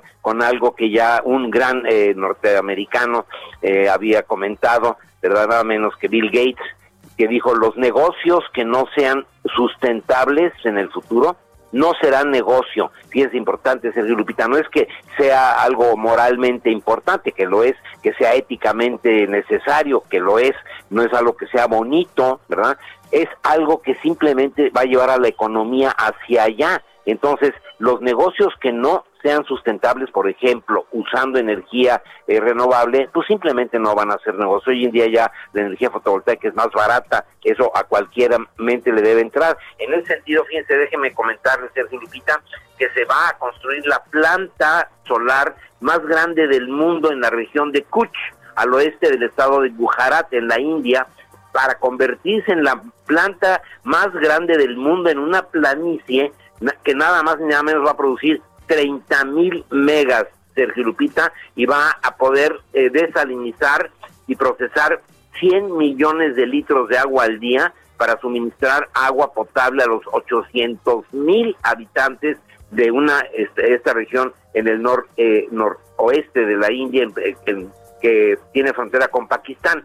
Van a ser 726 kilómetros cuadrados. Fíjense, va a tener la misma extensión que la ciudad de Barcelona o que la ciudad de Las Vegas, esta planta.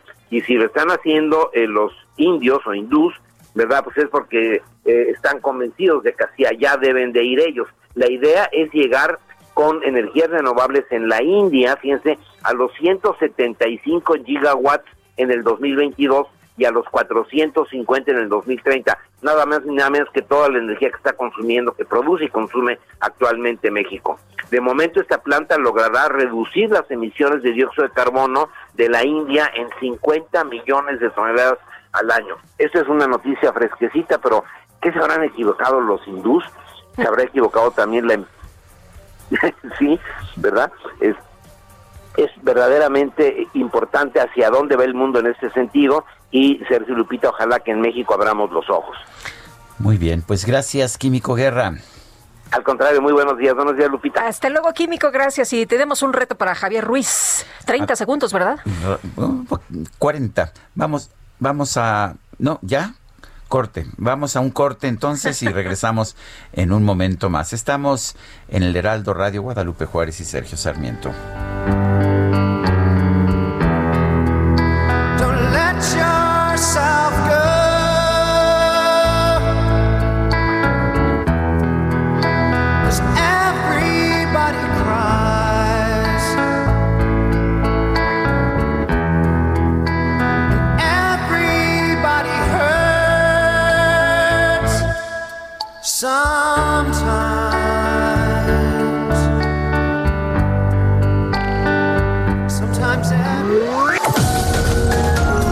Sergio Sarmiento y Lupita Juárez quieren conocer tu opinión, tus comentarios o simplemente envía un saludo para ser más cálida esta mañana. Envía tus mensajes al WhatsApp 5520 109647.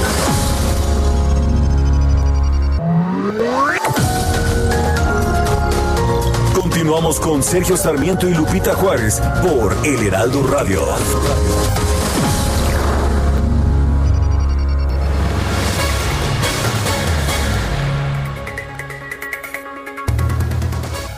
Citibanamex presenta. ¿Qué tal amigos? Muy buenos días. Les platico que Educación Financiera Citibanamex fue el primer programa de educación financiera en el país. Y su misión por 16 años ha sido ayudar a las personas a administrar mejor su dinero. Para conocer más, invitamos a Juan Luis Ordaz, director de Educación Financiera de Citibanamex y coordinador del Comité de Educación Financiera de la Asociación de Bancos de México. ¿A dónde podemos aprender más de este tema que es tan interesante e importante, Juan Luis? Mira, afortunadamente eh, nuestro programa de educación financiera de Citibanamex tiene ya muchos años, desde el 2004, tenemos 16 años ya operando y creando mucha información, muchos materiales. Y un sitio que tenemos que es www.citibanamex diagonal. En él van a ustedes a poder encontrar información con un lenguaje sencillo, amigable, micro colecciones, micro contenidos. Pueden descargar ahí videos en un lenguaje muy sencillo, muy amigable, comprensible para todas las personas y ahí van a tener mucha información a la mano sobre cómo podemos usar los diferentes productos y los servicios de la banca y justo lo que estamos hablando, cómo podemos hacer crecer nuestro dinero. Citibanamex presentó Jaque Mate con Sergio Sarmiento.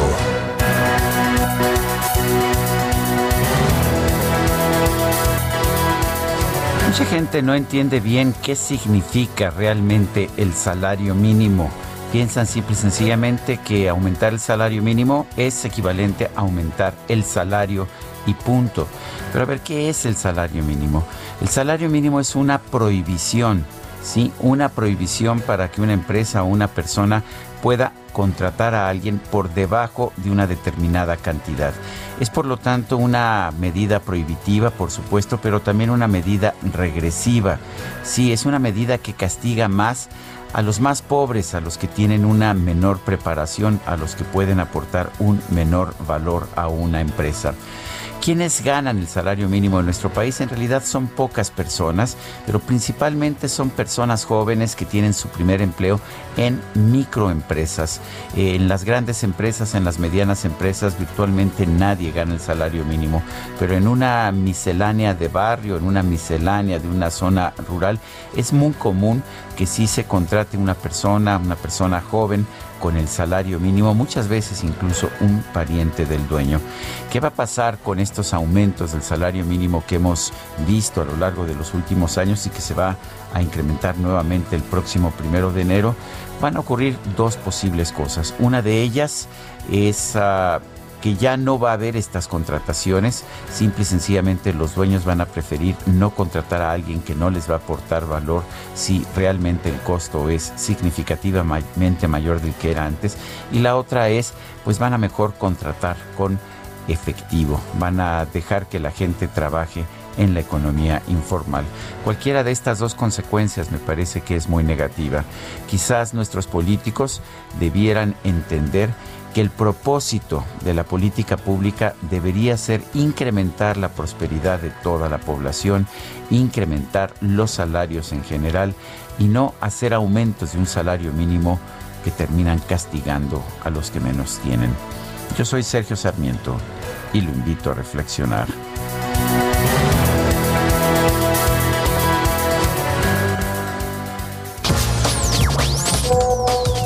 Sergio Lupita, producción, muy buen día, habla Jan Z. Zarco. No cabe duda, cada vez más compruebo que este gobierno ya perdió el piso, totalmente. Con el 15% de aumento lo que se garantiza, eso sí, uno, son despidos. Dos, ya no, ya no más contrataciones, porque obviamente en una pandemia donde venimos en una caída libre, pues obviamente en la economía, pues obviamente no hay posibilidad de poder activarla, mucho menos para los patrones pagando más a los empleados. Entonces, si esto es así, pues van a haber mucho más despidos, eso tiene sentido lógico. Cualquier persona con dos centímetros de frente lo podría entender. Obviamente, no es el caso. Además de que, bueno, todo el gobierno descompuesto, en todas las secretarías no contestan los teléfonos para nada, y todo pues es culpa de la pandemia. Pues sí, como dijo el presidente, como anillo al dedo le quedó esto, y quién sabe dónde está el dinero de todo lo recaudado, del avión y de, todo lo, lo, que se decomisó a los narcos, etcétera. ¿Dónde está todo ese dinero?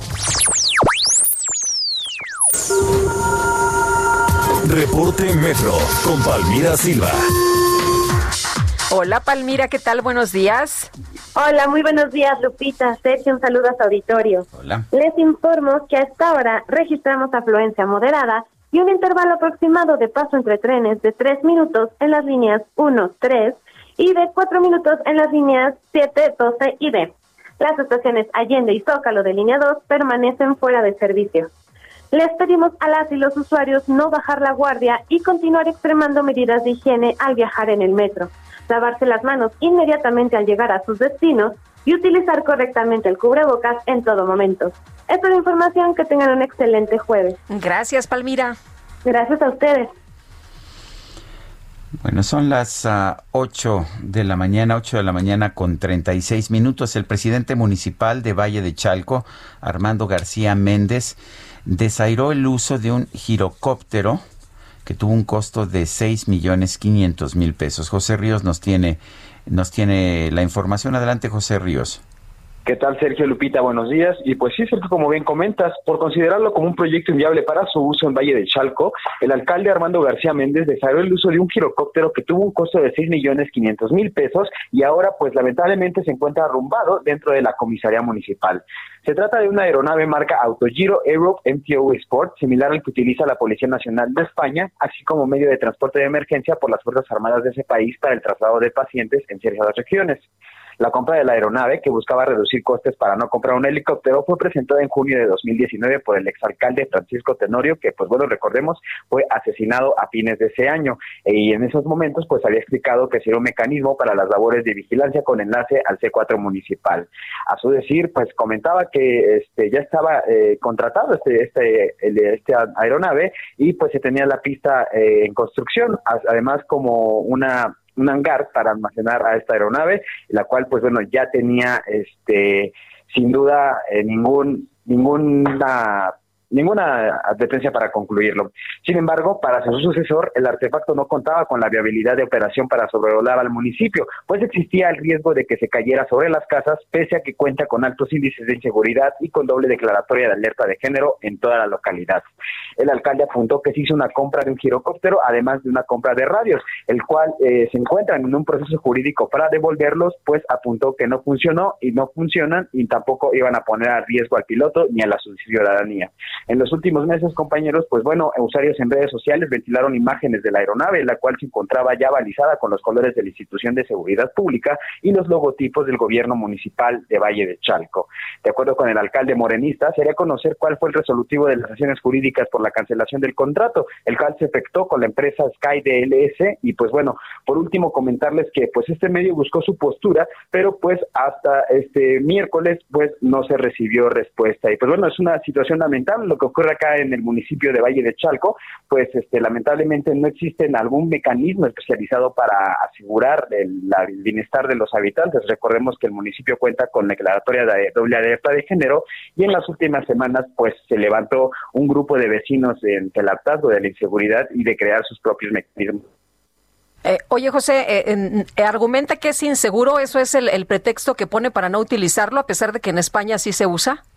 Es correcto que es inseguro y que es inviable, a pesar de que, pues bueno, el costo de esta aeronave pues era muy, eh, pues muy poco a diferencia de la compra de un, o la renta de un helicóptero. Y pues dijo que al final lo más, este, lo mejor sería contratar un dron y que sobrevolaran los, pues en los espacios inseguros. Sin embargo, pues bueno, es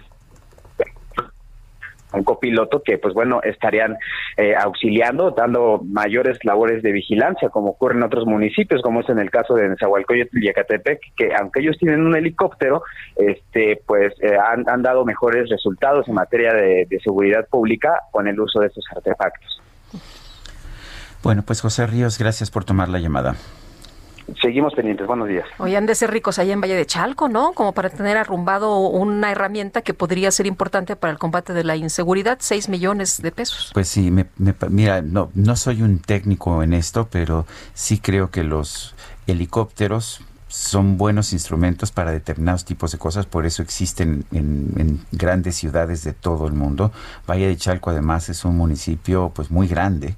Eh, me parece que sí sería un lugar adecuado para tener un, un pues un helicóptero o si un girocóptero que te- tengo, parece indicar que es como un helicóptero pero más chiquito y más barato de operar y más barato de comprar pues me parece que hay que tratar de utilizarlo. Ahora yo creo que estas cosas se pueden evitar si desde el momento en que se hace la compra y el proyecto eh, se involucra a todos los partidos políticos de manera que no llegue el siguiente y diga ah es que esto finalmente no me lo quedo es como el avión presidencial decía Evo Morales que su avión presidencial, él se compró un avión presidencial que era un instrumento de trabajo.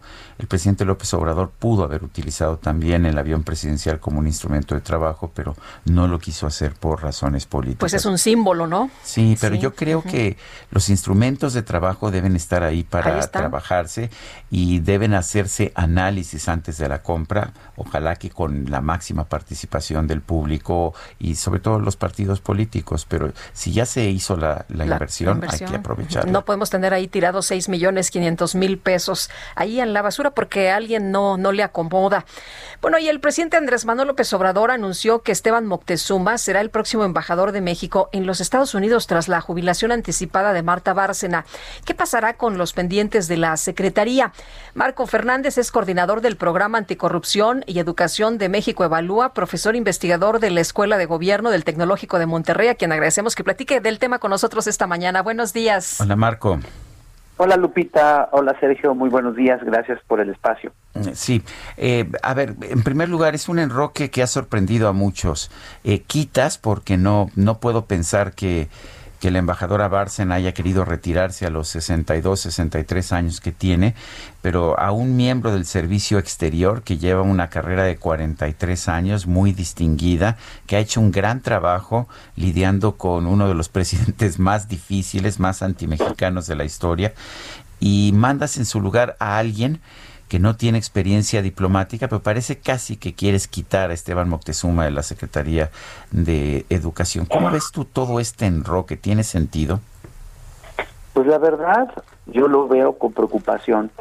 Por un lado, sí, desde el lado diplomático, pues no, no hay antecedente que nos diga que, que tiene la experiencia Esteban Moctezuma en términos de la parte diplomática, los contactos en Washington para poder eh, hacer la recomposición pues, de la relación que, que va a tener con la nueva administración de John Biden el gobierno de nuestro país. Por el otro lado, en medio de aguas muy turbulentas eh, que está teniendo que sortear el sistema educativo, decides cambiar el capitán, que pues sí podemos tener un montón de observaciones y, y, y críticas que sí se tienen que mejorar del sistema educativo, pero lo, lo cierto es que se necesita eh, pues certeza sobre quién lleva eh, el barco educativo en medio de esta turbulencia. Y sobre todo en ese sentido pues la verdad eh, a mí me preocupó el día de ayer que cuando anuncia este cambio el señor presidente perdón que lo diga pero exhibe que no le importa el tema educativo porque ni siquiera tiene listo quién va a ocupar la titularidad de una de las secretarías de mayor importancia por el impacto en el bienestar que tiene para la sociedad, como es la Secretaría de Educación Pública. Eh, Marco, tenemos una situación muy difícil, la pandemia, la educación a distancia. Eh, ¿qué, ¿qué, tendríamos que, que, ver como perfil para ocupar esta secretaría? Dices que estás preocupado. ¿Cuál, cuál debería ser el perfil? El presidente no ha dicho nada. Eh, como tú dices, pues no sabemos si ya tiene pensado a alguien, pero ¿tú qué opinas? Mira, creo que la circunstancia eh, aún hace más necesario que no puede llegar un improvisado no se puede llegar a aprender a la SEP nunca y menos en estos momentos este tan eh, difíciles que tiene el sistema educativo dado el impacto del COVID en términos de los aprendizajes, del abandono, de la afectación que tienen eh, lamentablemente más las alumnas en estos momentos, de la parte emocional que está siendo mm, severamente afectada entre un gran número de estudiantes en el país. En ese sentido, ante ese tipo de retos, un improvisado no puede llegar. Segundo, ojalá que no llegue tampoco alguien que tenga una visión militante e ideologizada de la educación. Eso en el pasado ha salido muy caro al bienestar precisamente de las niñas, los niños, los jóvenes que deben ser la prioridad de todo titular de, de la Secretaría de Educación Pública. Y tercer característica que yo observo sí va a tener que tener una muy buena mano izquierda, porque en términos del desafío político, eh, no solamente de política educativa, sino político estrictamente, la Secretaría siempre ha sido un lugar muy complejo por la influencia de actores importantes como el CENTE, la CENTE que ahora tiene mayor fuerza por su cercanía con el presidente, y ese, ese, ese, esa mano izquierda para tratar de coordinar efectivamente al resto de las autoridades educativas de los estados para enfrentar la pandemia y para lograr un espacio, la verdad, en el oído del señor presidente, porque hasta ahora este pues no se ha logrado de manera efectiva porque pues eso se observa en diversos recortes presupuestales muy importantes que limitan los instrumentos y el espacio para poder establecer políticas educativas efectivas para enfrentar estos retos que estamos viviendo. Entonces no va a ser fácil.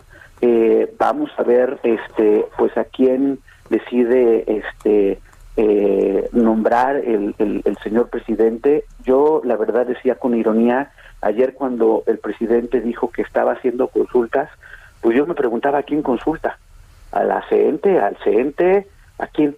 O sea, porque sí me parece que, que no tener claro quién va a ser el nuevo titular o la nueva titular eh, de cara a, una, a un cambio tan importante como el que anuncia, solo confirma que hasta ahora la educación no ha sido pre- es una prioridad presidencial. Marco Fernández, he estado empezando a escuchar eh, con cierta preocupación afirmaciones en el sentido de que quien puede ser el nuevo secretario de Educación Pública es el actual subsecretario de Educación Superior, Luciano Concheiro, quien ah, pues ganó fama hace algunos días, algunas semanas por haber dicho que el comunismo es necesario para transformar a México. Esto viene sobre todo después de que su hermana fue nombrada tesorera de la Federación, a pesar de no tener experiencia en materia de tesorería. ¿Tú qué opinas? Mira, yo, este, con franqueza, sí tengo que expresar mi preocupación porque cuando he visto en distintas conferencias, por ejemplo, de cara a la discusión de la reforma educativa, eh, pues lo que las palabras de, de- del subsecretario Concheiro, sí noto este perfil ideologizado, guion militante de la educación. No veo en, en lo que en lo que dice o en las políticas que ha impulsado una visión que, que, que abrace la educación en su aspecto de transformar, de poder transformar la vida de las personas para poder hacerlas mejor ciudadanos, integrarlas de manera efectiva a- al mundo globalizado y competitivo para que puedan tener un buen trabajo, un bienestar para sus familias podemos tener mucha ideología y estar hablando de la importancia de que está más vivo que nunca el comunismo y no sé qué otras cosas pues he dicho ahí está ahí está la, la- lo que ha dicho en el YouTube para el que esté este interesado al respecto pero con eso no se cambia la educación para tener los propósitos de equidad de mejora en términos de movilidad social, eso no, no, no, no va a llevar a ningún lado. En ese sentido, pues sí me, me espero que, que, más que militancia o lealtad presidencial, pudiera haber eh, una preocupación de realmente si los pobres es la, la, la, la prioridad del presidente, una de las herramientas más importantes para atajar la pobreza y poder empujar la movilidad social tiene que ser la educación. Y la educación de calidad, esa palabra tan fea que para unos les sale cortocircuito, pues es indispensable, porque si alguien no comprende lo que lee, si alguien no tiene los conocimientos, las habilidades matemáticas mínimas, si alguien no tiene pensamiento crítico, si alguien no puede trabajar eh, en equipo, colaborar, etcétera, todo ello que se enseña de manera adecuada o se debe de, enseñar de manera adecuada en los planteles, pues si esos no, no uno no tiene esas esas eh, eh, esas eh, habilidades, pues cuando se trata de, de desarrollar eventualmente, pues no consigue chamba, no puede ser un buen ciudadano.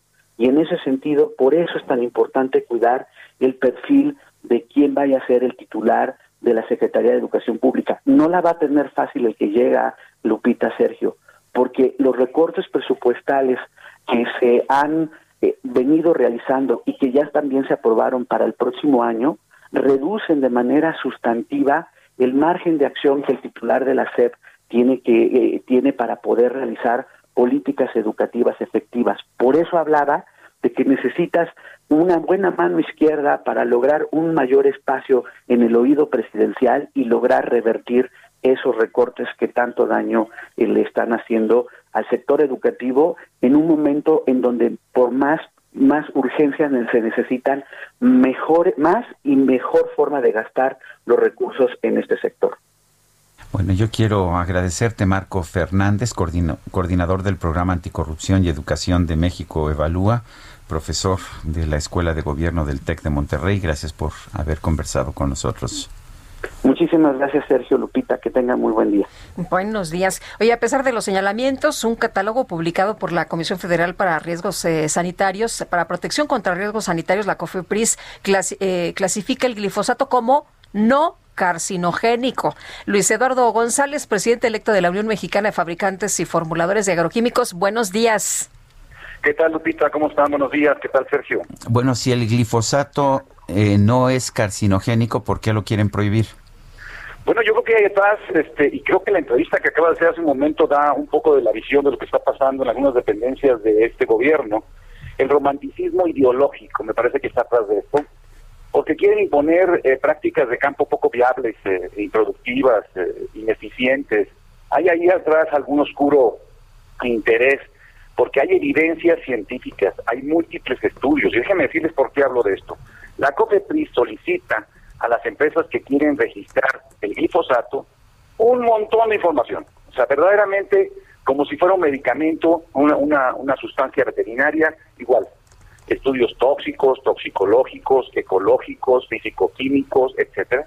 Y todos estudios avalan que el producto pues no es lo que algunos eh, ecologistas o pseudoecologistas están promoviendo, ¿verdad? Eh, Luis Eduardo, y bueno, ¿ustedes qué piensan entonces? Si ya existe todo esto, hay eh, catálogos, hay señalamientos de COFEPRIS muy eh, específicos de que no provocan ningún daño, eh, ¿qué es lo que sigue? Bueno, nosotros seguimos esperando lo que alguna vez comentábamos en una entrevista anterior, Lupita, eh, eh, eh, pues la, presencia de las autoridades Semarnat eh, y, otras más para discutir qué está atrás de esto, qué es lo que realmente, porque hay estudios recientes, estudios europeos, estudios norteamericanos, que hablan de que sigue siendo la mejor molécula, la molécula más económica, la más eficiente y manejada de forma adecuada sin ninguna complicación ni para el ser humano ni para el ambiente. Pero hay atrás algo más. Hemos encontrado siempre en las comunicaciones que se habla de glifosato una asociación con los eh, productos transgénicos y últimamente ha salido más a la luz. Son cosas completamente diferentes. Nosotros estamos hablando en la industria fitosanitaria de un herbicida para el control de malezas que es una alternativa, hay muchas más, pero es una alternativa la más económica. Y lo han dicho investigadores, por ejemplo, el titular de la, de la del INFAP, el doctor Rosales, dice en una reunión que tuvieron, no hay sustituto del glifosato y el eliminarlo impactará social y económicamente tanto a la población productora de agricultores como a los consumidores. Muy bien. Porque el glifosato es una herramienta muy económica. Bueno, Luis Eduardo González, presidente electo de la UNFAC, la Unión Mexicana de Fabricantes y Formuladores de Agroquímicos, gracias. Nosotros tenemos que ir a un corte. Regresamos en un momento más.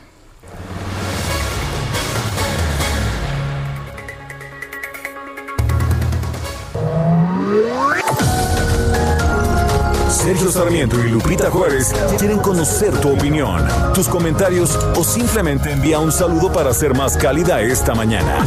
Envía tus mensajes al WhatsApp 5520 109647.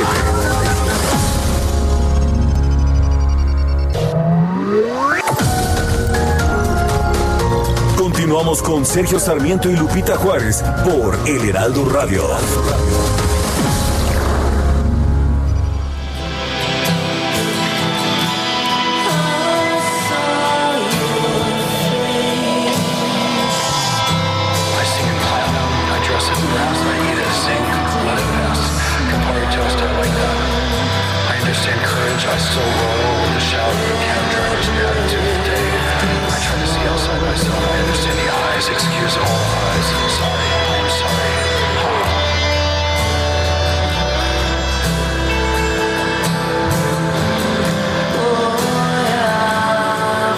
Probadita de la música de R.E.M. Hoy que es cumpleaños del bajista Mike Mills. Esto se llama Blue Azul.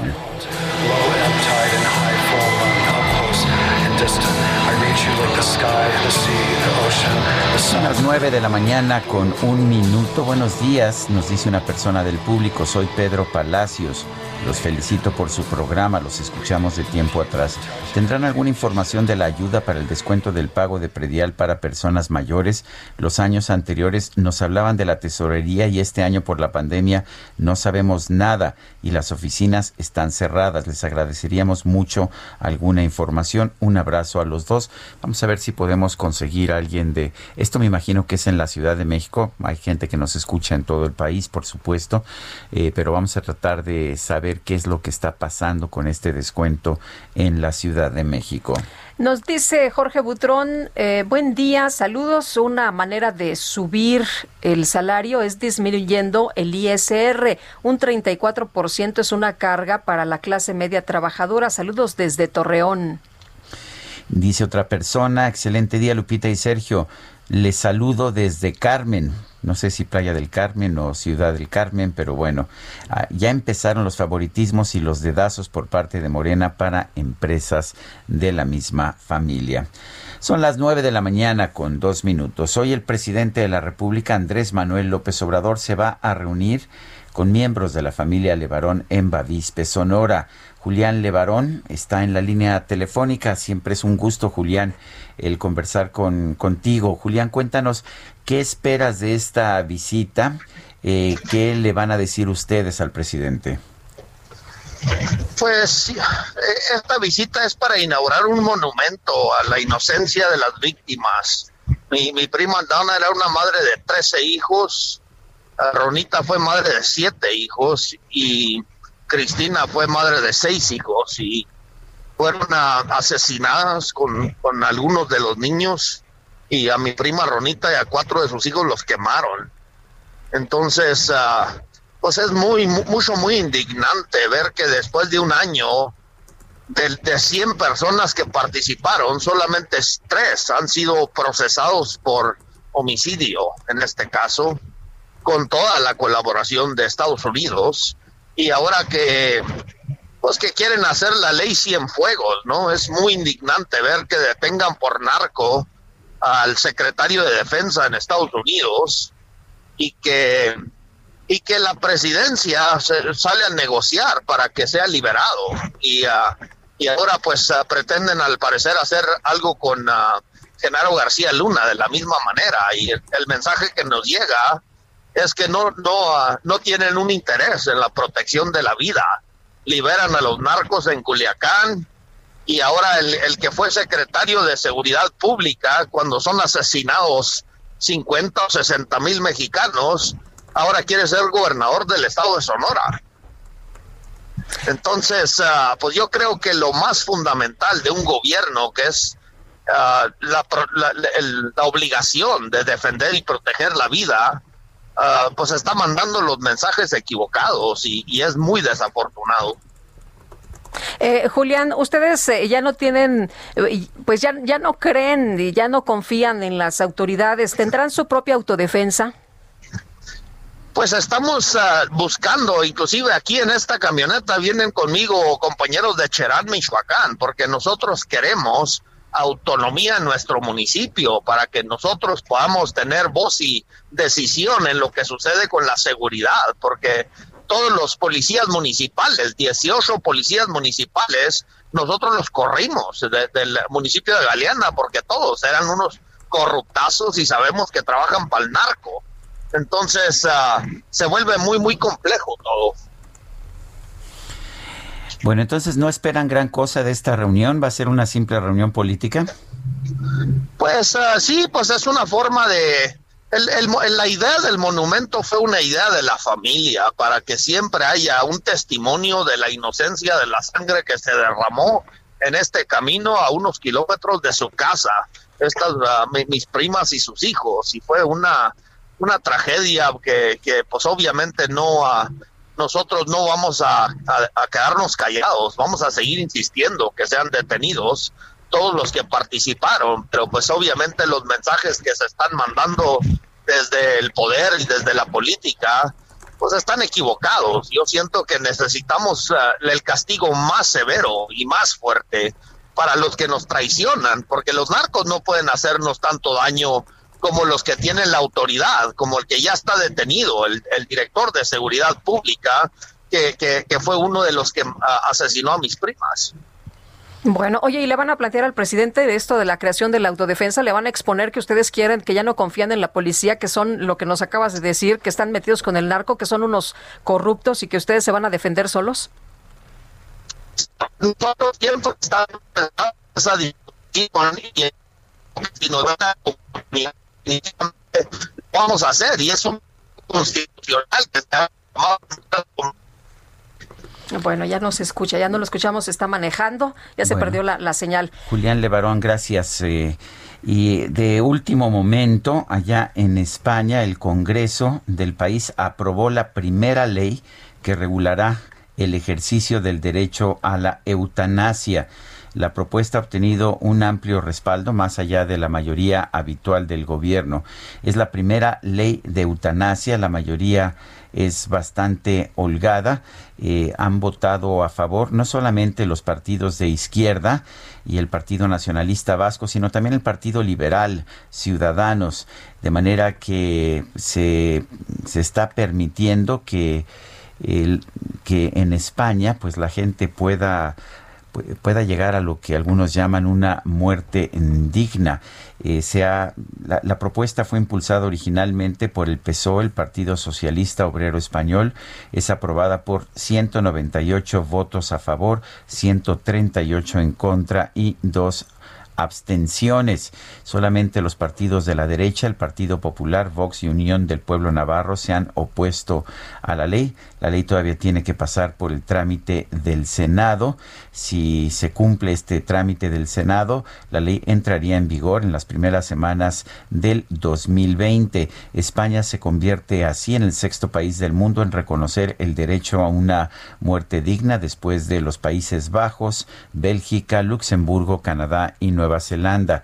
Esta ley permitirá acogerse al derecho de la muerte digna a las personas con alguna dolencia irreversible que hayan reiterado hasta en cuatro ocasiones su deseo de poner fin a sus vidas y con los preceptivos informes médicos. Es una norma garantista según todos los grupos que la han apoyado y que reconoce el derecho a la objeción de conciencia del personal sanitario. Portavoces de varios grupos han aprovechado la aprobación para rendir homenaje a las personas que a lo largo de los años han luchado por el reconocimiento de este derecho. Bueno, y la jefa de gobierno de la Ciudad de México, Claudia Sheinbaum, informó que el subsecretario de Gobierno capitalino Arturo Medina deja su cargo para apoyar a la Secretaría de Seguridad y Protección Ciudadana. Carlos Navarro, adelante. Buenos días, Sergio y Lupita. Les saludo con gusto a ustedes y al auditorio. Bien, a dos años de haber asumido el cargo como jefa de gobierno, Claudia Sheinbaum hará nuevos ajustes a su gabinete. El primer cambio confirmado es el del subsecretario de Gobierno de la Ciudad de México, Arturo Medina, quien dejará su puesto en la Secretaría de Gobierno para apoyar a la Secretaría de Seguridad y Protección Ciudadana Federal que encabeza Rosa Isela Rodríguez. Además, se van a reportar otros cambios en las distintas dependencias del gobierno capitalino, mismos que serán reportados hoy a las 11 de la mañana en videoconferencia de prensa que encabeza la jefa de gobierno Claudia Sheinbaum. Escuchemos. Vamos a anunciar algunos cambios en el gabinete, eh, Secretaría de Cultura, la Secretaría de Pueblos Indígenas, que eh, Larisa entra al Tribunal de Justicia Administrativa, eh, Secretaría, la Subsecretaría de Gobierno también, este, Arturo va a apoyar a Rosy, entonces vamos a anunciar el cambio. Y la fecha exacta Larisa Ortiz, quien aún coordina la Secretaría de Pueblos y Barrios Originarios y Comunidades Indígenas Residentes, se incorpora al Tribunal de Justicia Administrativa Local tras ser avalada por el Congreso de la Ciudad de México. Y como encargada de despacho de la Secretaría de Cultura Capitalina, actualmente se encuentra María Guadalupe Lozada. El primer ajuste en el gabinete de Claudia Sheinbaum fue el 4 de octubre de 2019, cuando Jesús Horta presentó su renuncia como titular de la Secretaría de Seguridad Ciudadana Local, siendo relevado por Omar García Harfuch. El 20 de octubre de 2019, Fadlala Cabani tomó el lugar de José Luis Beato en la Secretaría de Desarrollo Económico Capitalina.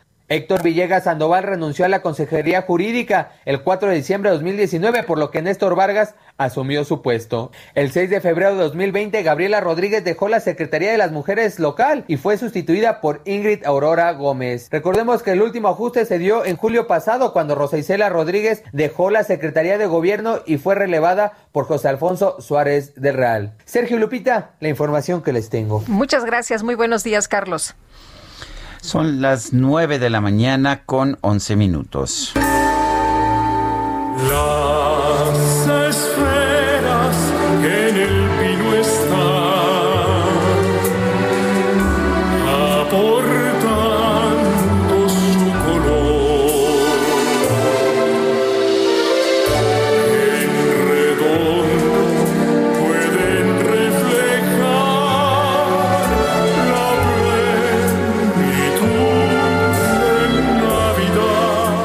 Parece que ya estamos llegando a Navidad, ¿no? Ya, ya empieza a oler a Navidad. Y fíjate, Guadalupe, que mañana a las 8 de la noche la Fundación Comparte Vida Hace va a celebrar su vigésimo segundo aniversario con el concierto de Gala 2020, compartiendo vida y esperanza en Navidad con el maestro, el gran tenor mexicano Fernando de la Mora, acompañado por la Orquesta de Cámara Mexicana dirigida por Rodrigo Macías. Y tenemos a Fernando de la Mora, precisamente en la línea telefónica. Oye, qué lujo. Es un gran lujo, co- completamente de acuerdo. Mi queridísimo Fernando, ¿cómo estás? Buen día. Bien, Sergio Lupita, qué gusto platicar con ustedes. Ya Igualmente, tenía- buenos días. la pandemia nos había separado, la verdad. Este, muchas gracias por recibirme, por permitirme dar esta buena noticia. Mañana, como lo dice Sergio, mañana a las 8 de la noche, hora de la, de la Ciudad de México, vamos a, transmitir este, este concierto y estoy acompañado del gran Emanuel y de su hijo Alexander Hacha. Y esto a favor de la Fundación Comparte Vida, que ayuda a niños que tienen alguna enfermedad de la sangre como la leucemia, esta desgraciada enfermedad que, que puede destruir una familia económicamente, por, pero por supuesto, y aparte, si no tienes recursos, imagínate, una familia sin recursos, pues la ve muy difícil y, y nosotros podemos hacer la diferencia. ¿Cómo nos conectamos y qué nos van a presentar en este concierto de gala? Pues eh, nos conectamos por, por medio de, de una plataforma muy amigable que es la, la de Cinepolis Click y más amigable porque no cobra ninguna comisión y se, se dona totalmente todo lo, lo que se recaude, va a ser íntegro para la fundación. Es otra más de, de, de las buenas voluntades que se han adjuntado a esta, a esta causa de Cinepolis Click, la, la, el, el maestro Rodrigo Macías, eh, Emanuel, Alexander, tu servidor, no cobramos un peso, todo va a favor de la fundación. Como todos los años, el año pasado me hicieron ustedes el favor de, de ayudarme a promover también esto. Fue el gran maestro Armando Manzanero el año pasado, fue un exitazo el, el concierto. Y estamos esperando con, con estas nuevas herramientas de, de streaming de, la red, de las plataformas eh, de, en, internet, pues utilizarlas, caray, porque la verdad teníamos teníamos muchas dudas cómo lo íbamos a lograr este año, pero gracias a este tipo de, de herramientas, pues pudimos lograrlo. Pues eh, me parece, me parece muy bien, Fernando. Entonces es muy fácil entrar. Eh, ¿Se hace algún donativo o cómo, o- o- cuál es el procedimiento? Así es, entras a la página de Cinepolis Click y tienes eh, la, la opción de, pagar el boleto más barato, que es de, que todos tienen el mismo acceso. 150, con 150 pesos puedes eh, entrar y ver este concierto en tu casa, en tu teléfono, o donde lo quieras ver, compartir con la gente que está reunida en, en una casa resguardada por, por esta contingencia. Pues creo que es una gran oportunidad. Y Quiero donar más, puedo donar más, ¿verdad? No me tengo que parar en los 150.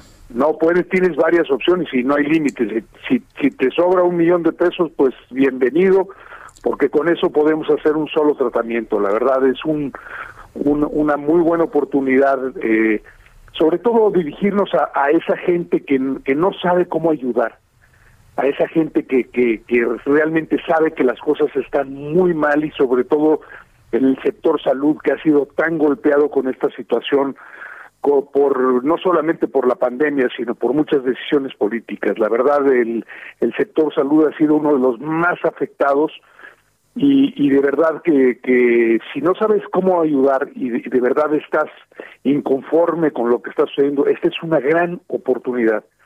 150 pesos, que es el costo de muy pocas cosas, la verdad, y, y creo que podríamos ayudar. Respondiendo a tu pregunta de- del repertorio, Lupita, es un concierto netamente eh, navideño porque la verdad íbamos a hacer más cosas, pero el tiempo se nos vino encima por porque hay tantas canciones hermosas de Navidad y tiene unos arreglos maravillosos, Emanuel, también yo tengo unos arreglos muy bonitos y logramos hacer un, un concierto homogéneo, un concierto nostálgico, un concierto emotivo, lleno de, de lo que realmente provoca la Navidad, que es el amor familiar, que es el es la convivencia.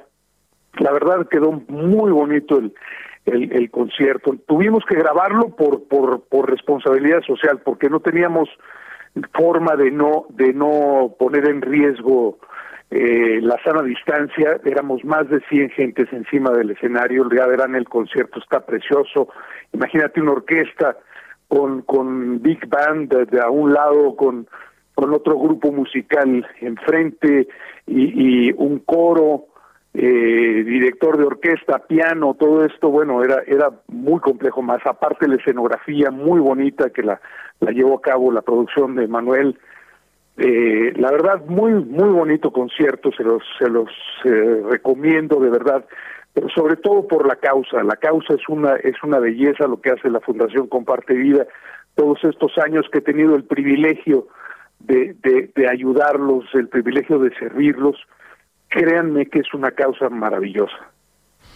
Muy bien. Pues, muchas gracias, Fernando, como siempre, por invitarnos a escuchar esto que realmente se, se escucha sensacional. Se antoja. No, Sí. Muchas gracias y gracias a ustedes dos, la verdad, los oigo muy seguido, la verdad, y la verdad que es un privilegio que nos abran las puertas. Ustedes también son socios benefactores como comunicadores que nos permiten llevar a cabo esto y, y la verdad los admiro muchísimo. Muchas gracias a los dos. Te puedo decir que nosotros te admiramos también y mucho. Mi querido Sergio, muchas fuerte gracias. abrazo. Gracias.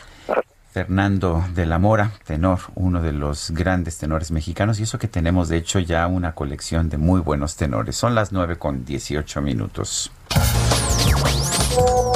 Saludos Sergio y Lupita, muy buenos días. Ana Morales para servirles. Muchas gracias por sus noticias y por la forma en que nos comparten la información. En esta mañana yo quisiera hacerles saber que los verificentros del Estado de México no cuentan con los hologramas suficientes en stock a partir del reemplacamiento y por supuesto derivado del tema de la pandemia. Entonces los policías de tránsito están, parece delirio de persecución porque andan atrás de todos nosotros, aun y cuando pues no tenemos el holograma que corresponde y volvemos a ser víctimas de la propia autoridad en donde pues no hicieron una planeación adecuada por parte del gobierno del Estado de México.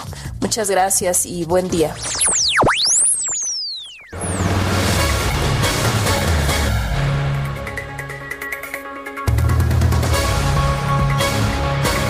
Son las 9 de la mañana con 19 minutos. Eh, el próximo año, en el 2021, tenemos un proceso electoral muy, muy interesante, muy importante, quizás el mayor, bueno, nos dicen las autoridades, el mayor en la historia. Y bueno, ¿qué escenarios hay para los distintos partidos, para las alianzas? Me llama la atención que hay un partido que dice que va solo, en un momento en que todos los demás dicen, a ver con quién me, con quién me junto. Clemente Castañeda es dirigente nacional de Movimiento Ciudadano y Clemente, ustedes van solitos, ¿verdad? Por lo menos es la, la posición que han mantenido. Cuéntanos, ¿por qué? Gracias, Sergio. Buenos días, Lupita. Hola, ¿qué tal? Buenos días. Al auditorio. Eh, efectivamente, Movimiento Ciudadano anunció esta decisión eh, aproximadamente a principios de septiembre, primero, 2 de septiembre, eh, donde nosotros eh, le decíamos al pueblo de México, pues sí hay alternativas, eh, sí hay posibilidades de construir eh, algo distinto, no pueden resignarse las mexicanas y los mexicanos, como no nos resignamos nosotros a seguir votando por el pasado que nos gobierna o el pasado que representan algunos partidos que hoy tienen esta idea eh, de juntarse. Y me parece que justo lo que le hace falta a México es la construcción de una alternativa partidista, social, ciudadana, seria, consistente, que permita eh, modificar eh, la correlación de fuerzas, que permita darle opciones a la gente y motivos por los cuales salir a votar y salir a participar. Y en ese sentido, Movimiento Ciudadano ha dicho, eh, levantamos la mano para hacer ese esfuerzo, por una parte. Y por otra parte, porque lo digo con mucho respeto, lo que se ha planteado, eh, esta idea de la coalición de los partidos juntos de las oposiciones, nos parece que no tiene ningún sentido estratégico, que la suma de emblemas no es necesariamente una estrategia, que lejos de sumar en automático, me parece que restan en automático y que es una muy mala idea eh, para conseguir el propósito que dicen ellos eh, se han trazado, que es el de quitarle la mayoría al eh, partido gobernante en la Cámara de Diputados.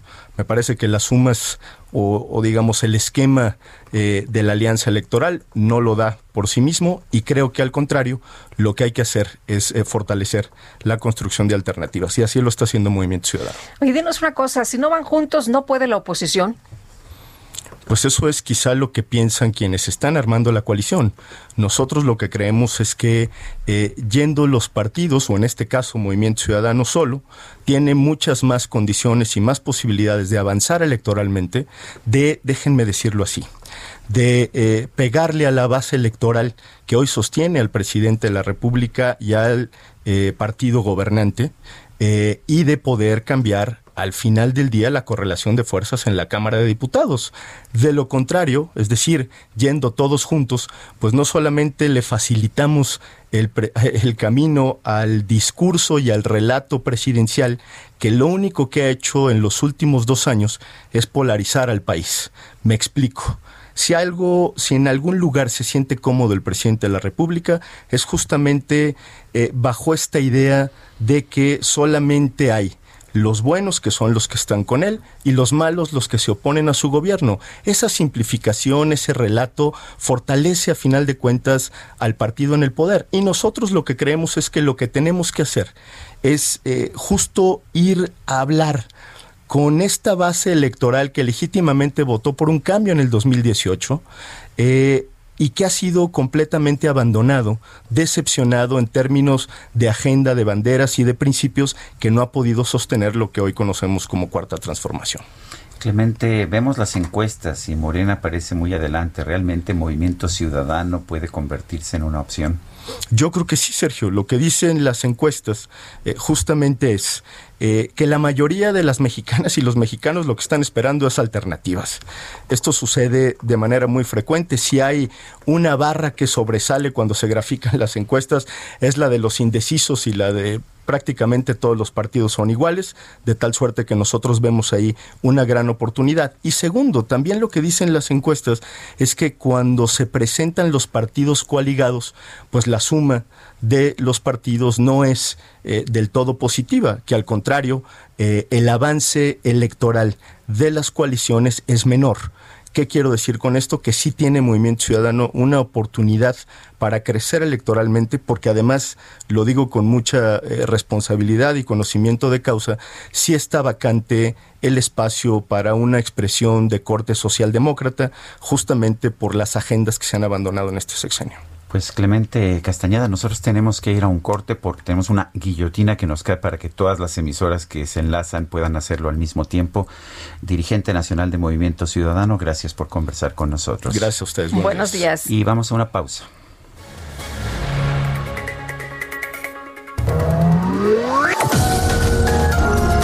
Sergio Sarmiento y Lupita Juárez quieren conocer tu opinión, tus comentarios o simplemente envía un saludo para ser más cálida esta mañana.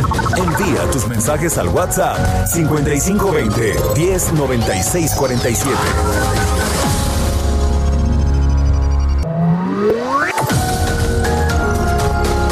Continuamos con Sergio Sarmiento y Lupita Juárez por El Heraldo Radio.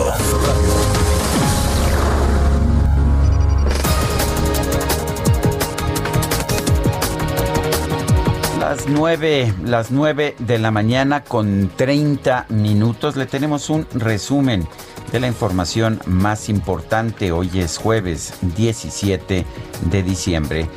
Desde el estado de Sonora, el presidente Andrés Manuel López Obrador aseguró que el recién aprobado aumento del 15% al salario mínimo es justo y necesario, por lo que lamentó que no se haya logrado un acuerdo con el sector empresarial no se logró el consenso que se deseaba en la Comisión de Salarios Mínimos, no estuvieron de acuerdo los representantes de los empresarios, desde luego sí estuvo de acuerdo el sector obrero y estuvo de acuerdo también el gobierno. Sin embargo, no fueron muchas las diferencias, sí se eh, planteó un ofrecimiento de incremento por parte del sector empresarial y los integrantes de la comisión consideraron que no era suficiente.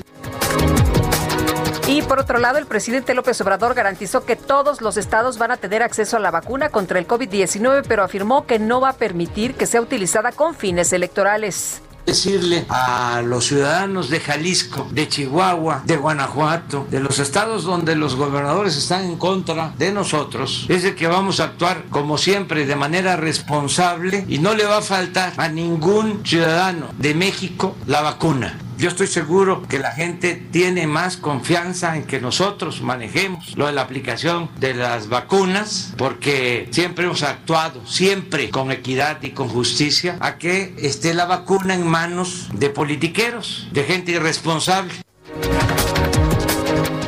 La Administración de Alimentos y Medicamentos, la FDA de los Estados Unidos, informó que esta tarde se va a reunir un panel de asesores externos para evaluar la posible autorización del uso de emergencia de la vacuna contra el coronavirus de la farmacéutica moderna. La UNAM fue posicionada en el lugar 103 de la clasificación mundial de universidades QS, lo que la convierte en la segunda institución mejor posicionada de Iberoamérica, solo por detrás de la Universidad de Buenos Aires, que se ubicó en el lugar número 73.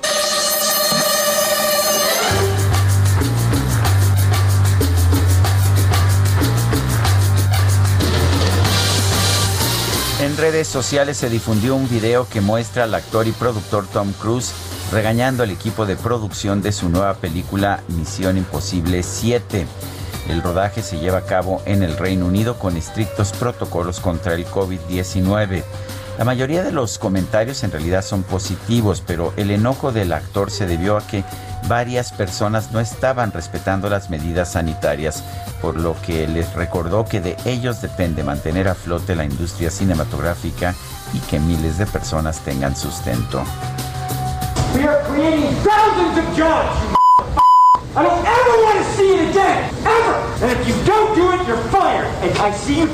you gone. That's it. No apologies. You can tell it to the people that are losing their homes. Because our industry is shut down. It's not going to put food on their table. Pay for their college education. That's what I sleep with every night. And the future of this industry. No, pues estaba muy enojado, pero la verdad, ¿sabes qué? Me cayó muy bien este señor. Don Cruz. Me parece bien, sí. Oye, pues la emergencia por segundo pico de COVID-19 ha llegado también a los servicios funerarios. Imagínate, con más de 115 mil personas que han perdido la vida en nuestro país, ha aumentado la demanda de estos servicios. ¿Se dan abasto? ¿Cómo están trabajando? ¿En qué condiciones? David Vélez, presidente de la Asociación de Propietarios de Funerarias y Embalsamadores de la Ciudad de México, gracias por platicar con nosotros esta mañana y responder a estas preguntas. Buenos días. Hola, David. David Vélez, ¿nos escucha? Parece que se nos cortó ¿Sí la... me escucha? Ah, sí, ahora ya te escuchamos. Sí, David. David. A ver, cuéntanos, eh, ¿sí ha habido un incremento de la demanda de sus servicios fuerte en estos últimos tiempos? Eh, después del pico que tuvimos de mayo y junio, estos, esta última semana, para ser precisos, ha aumentado el, eh, el número de decesos que ha habido. Sí, sí ha aumentado. No hemos llegado a las cifras de mayo y junio, pero veo con mucha preocupación que vamos hacia adelante. David, ¿cómo se recibe a las personas que, que fallecen por COVID? Eh, ¿cómo, pues, eh, ¿Cómo es el protocolo? ¿Qué es lo que se hace? ¿Cómo actúan, reaccionan ustedes y cómo es su trabajo? Bien, Antes que otra cosa, déjeme decirles que seguimos usando el protocolo que las autoridades sanitarias nos hicieron ver, pero ahora lamentablemente pues hemos adquirido más experiencia, más experiencia en el sentido de que sabemos más cuidarnos, no nos hemos escapado de los contagios. Eh, el primer contacto que tenemos con el cliente es hacerle ver todas las alternativas que pudieran ver. Me gustaría aclarar algo. La gente está un poco confundida pensando que todos los las personas que fallecen de COVID hay que cremar y eso no es cierto. La autoridad sanitaria eh, nos está permitiendo sepultar y cremar. Eh, recuerden que en México lamentablemente estamos muy arraigados a usos y costumbres, en donde pues ahora ha cambiado la forma de, de profesar los servicios funerarios. Ya en la mayoría ya no se velan los cuerpos, ahora lo que se ve se velan son las cenizas. Eh, la gente está muy abatida porque este rebrote, los principales fallecidos es gente muy joven. Lamentablemente no hemos entendido o comprendido que las indicaciones que nos dan es por nuestro bien. En este segundo rebrote, eh, vuelvo a repetir, eh, gente muy joven. En el primer rebrote principalmente fueron adultos mayores, eh, diabéticos, hipertensos, gente muy descompensada, pero en este segundo rebrote, en su mayoría son jóvenes. Eh, eh, son jóvenes y ya no son estas personas, porque teníamos la idea de que los, los jóvenes no se morían de COVID. Es incorrecta No, esta sí. idea. No, es incorrecta. Ahorita la población más menos que estamos atendiendo van desde los 25 hasta los 50 años, en su mayoría está en ese rango, ¿eh? Eh, David, eh, ¿qué, pasa con los trabajadores eh, de, de las funerarias, con los embalsamadores? ¿Hay suficiente personal, suficiente equipo para dar atención a esta demanda que nos dice usted ha incrementado en los últimos días y que ya tuvieron ustedes este pico por ahí en mayo? Bien, para empezar, eh, la autoridad sanitaria no está permitiendo que se embalsamen los cuerpos COVID. No se debe de embalsamar ningún cuerpo COVID eh, por todos los aerosoles que arrojan los cuerpos. Entonces, una funeraria responsable no está embalsamando los cuerpos.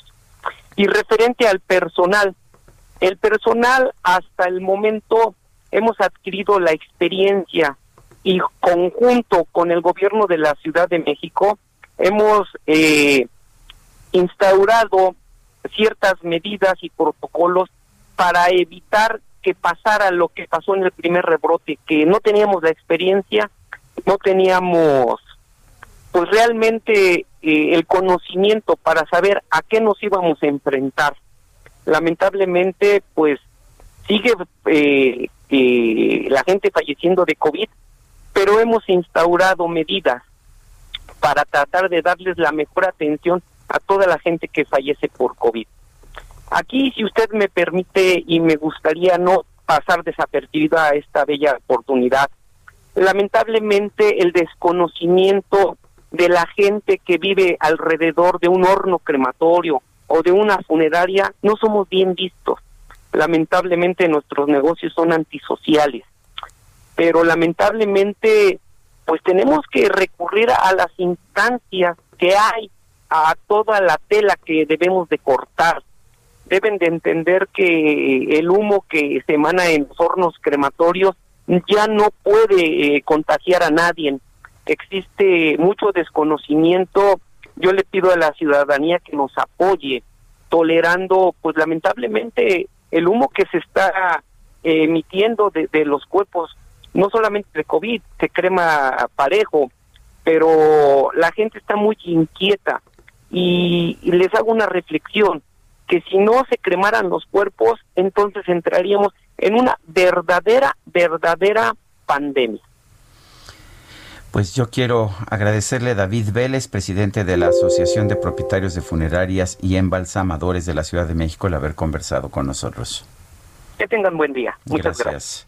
Y vamos con Mónica Reyes. Adelante, Mónica. Muchas gracias. ¿Cómo están amigos del Heraldo Radio? Un gusto, un placer estar aquí con ustedes en este programa escuchando las noticias. Ya está aquí con nosotros en cabina Aris Chávez, representante de Productos y Tratamientos Politécnico y por supuesto que nos va a hablar del factor de transferencia del Politécnico. Aris, buenos días, bienvenida. Mucho gusto siempre en venir a saludarlos en este programa, hablar de temas de salud. Moni, estamos preocupados porque el incremento de los contagios está haciendo muy difícil pasar este fin de año. Y pues nosotros hemos visto en el Instituto Politécnico Nacional que este tratamiento nos ha funcionado muy bien. Por eso quisimos venir a este programa a platicarles de las bondades que tiene el factor de transferencia. Si usted no lo conoce, le voy a platicar que es un tratamiento de una de las investigaciones más importantes que ha realizado el Instituto Politécnico Nacional. Una de las más extensas y una de las más galardonadas. Somos Premio Nacional de Ciencias. Sí. Además, a nivel internacional, incluso hay muchos atletas que lo toman regularmente porque tener nuestras defensas hasta arriba, hasta el tope, nos garantiza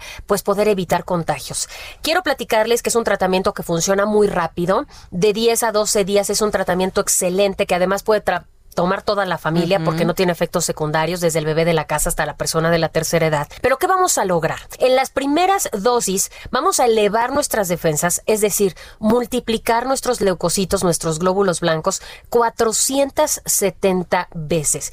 Esto es en efectos prácticos, Claro. un ejército, Moni, que cualquier virus o bacteria que entre a tu cuerpo pueda ser destruido muy fácilmente. Nos ha funcionado en esta época de pandemia, lo seguimos tomando una vez por lo menos cada cuatro meses, porque esto nos garantiza estar protegidos durante todos esos meses, que eso es una muy buena noticia y es bastante, mi Y querida. en Moni. todas las estaciones del año, mi querida Aris, y es tan importante ahora en esta actualidad y en estos tiempos con lo que estamos viviendo, que no podemos dejar de adquirir nuestro factor de transferencia. Aris, ¿cómo le hacemos? ¿Qué tienes de promoción? Platícanos. Tenemos una super promoción porque además, atención, de manera preventiva es excelente, pero si usted tiene una enfermedad, ponga atención, ¿eh? porque puede servirle muy bien. Cáncer, diabetes, lupus, esclerosis múltiple, artritis reumatoide, VIH, enfermedades de la tiroides, las alergias, asma, bronquitis, influenza, estas enfermedades respiratorias que hoy es muy importante combatir, tomando una dosis de factor de transferencia. Yo sé que muchos lo quieren, así que les vamos a dar una promoción SAS el día de hoy, porque además... apuntar. Sí, viene con un regalo muy especial. Nos estamos poniendo muy guapos en esta Navidad, así que atención, anote este teléfono: 55 56 49 44 44. ¿Lo anotó? Porque yo sé que le va a gustar esta promoción. Van a pagar nada más 1,800 pesos, Moni. Eso es lo que cuestan seis dosis de factor de transferencia. Pero no nos llevamos seis. No, porque si llama ahorita, le vamos a triplicar el tratamiento. Usted solo va a pagar esas seis y va a recibir 18. 18 tomas perfectas para dos personas de la familia. Y como son dos, pues ¿qué te parece? Gratis. Dos caretas de máxima protección, dos cubrebocas N95 que tienen un grado hospitalario, dos geles antibacteriales con 80% de alcohol perfectas para poner en tu bolsa y llevártela donde Sí, sí, quieras. están y además, ¿qué crees que ¿Qué, le traigo? qué no? Un smartwatch. Ah, es un reloj inteligente bonito. que usted puede conectar a su teléfono, que tiene un montón de funciones, desde checarte la presión, puedes ponerle musiquita porque trae una bocinita integrada, tiene un montón de aplicaciones. Del corazón Sí, Moni, está y increíble. Y sabes qué, además tiene carátulas intercambiables, Sí, vienen diferentes bello. colores y hoy va gratis. Cuesta más de 6 mil pesos, así Mm. que aproveche. 55 56 49 44 44 es el número 55 56 49 44 44 a cuidarnos con el factor de transferencia y a estrenar reloj nuevo. Gracias, Aris. Buenos días. Regresamos. Permiso Cofepris 1733 0051 9P o 451. La micro deportiva.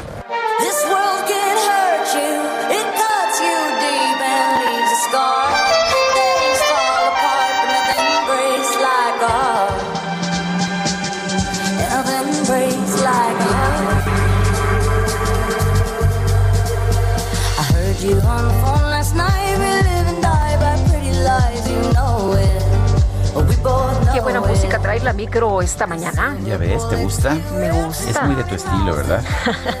sí. Oye, ¿y ya está Julio Romero? Ya está.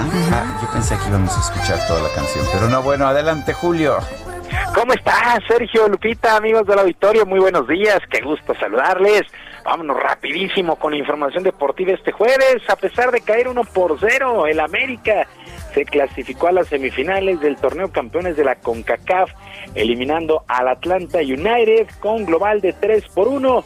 El duelo se realizó en la burbuja, allá en Orlando, Florida, y la escuadra americanista manejó el marcador que lograron en la ida de 3 por 0, y aunque pasó ciertos apuros, logró el objetivo. Miguel Herrera, técnico del conjunto de Cuapa, reconoce que efectivamente jugaron con el marcador global.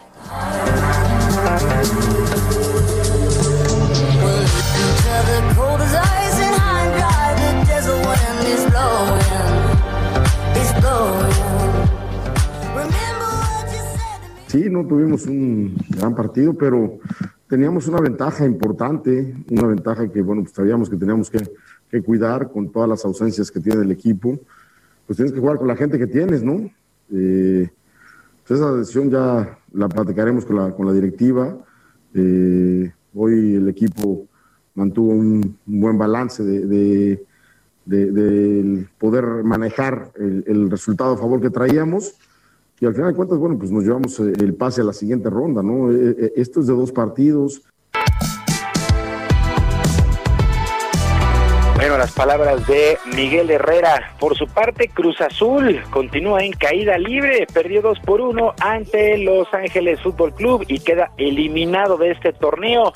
Armando González, quien es el director técnico interino de la máquina, a pesar de la derrota y la eliminación, vio un buen juego por parte de su equipo.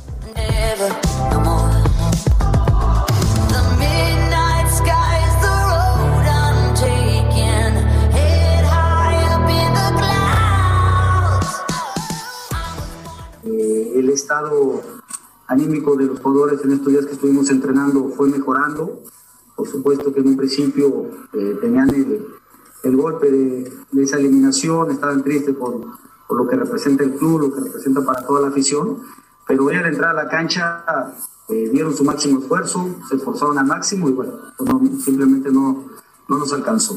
Prisoner, prisoner,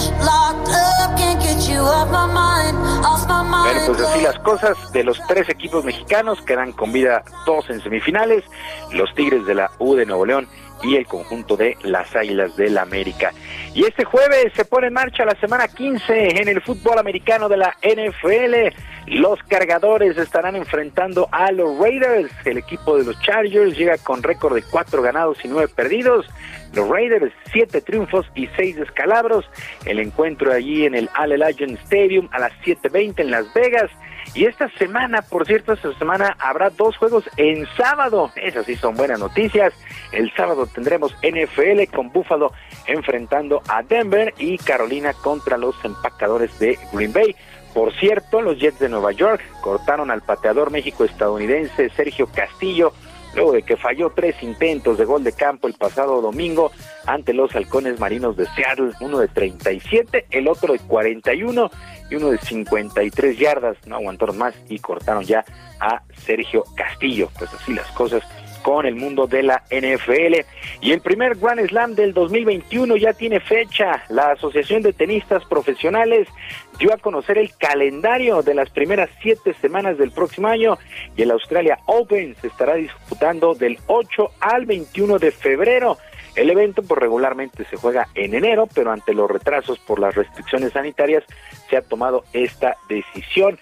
La ronda de clasificación se jugará del 10 al 13 de enero en Doha y los que logren un lugar estarán viajando a Australia para un aislamiento obligatorio de 14 días. Pues así las cosas con el mundo del tenis. El primer Grand Slam, repito, del 8 al 21 de febrero. Y ya para despedirnos, el púgil mexicano Saúl El Canelo Álvarez se declaró listo para el compromiso que sostendrá este sábado ante el británico Calum Smith en el Alamo Dome, allá en San Antonio, Texas, en pleito donde estará en juego el cetro de los supermedianos de la Asociación y del Consejo Mundial de Boxeo. A pesar de la diferencia de estatura, el tapatío confía en salir con el brazo en alto. Calum mide un metro con 91 centímetros, el Canelo 1.75. Vamos a ver en qué termina este, este combate. Va a haber por ahí de 12 mil aficionados en este inmueble. Eh, pues eh, solamente quedan 800 entradas al último reporte para este pleito de Canelo Álvarez. Sergio Lupita, amigos del auditorio, la información deportiva este jueves, que es un extraordinario día y por supuesto abrazo a la distancia. Como siempre, Julio, fuerte abrazo. Muy buen día. 9 con 50 minutos. million times. Oh, oh, why can't you? Why can't you just let me go? GastroLab con el chef Israel Arechiga. Ay, la hora del chef. Me encanta. Híjole, hasta se me antojó. Se hace la probar algo. Sí, hombre. Israel Arechiga, ¿cómo te va? Muy buenos días. Hola, muy buenos días, Lupita, Sergio, todo el auditorio, qué gusto saludarlos.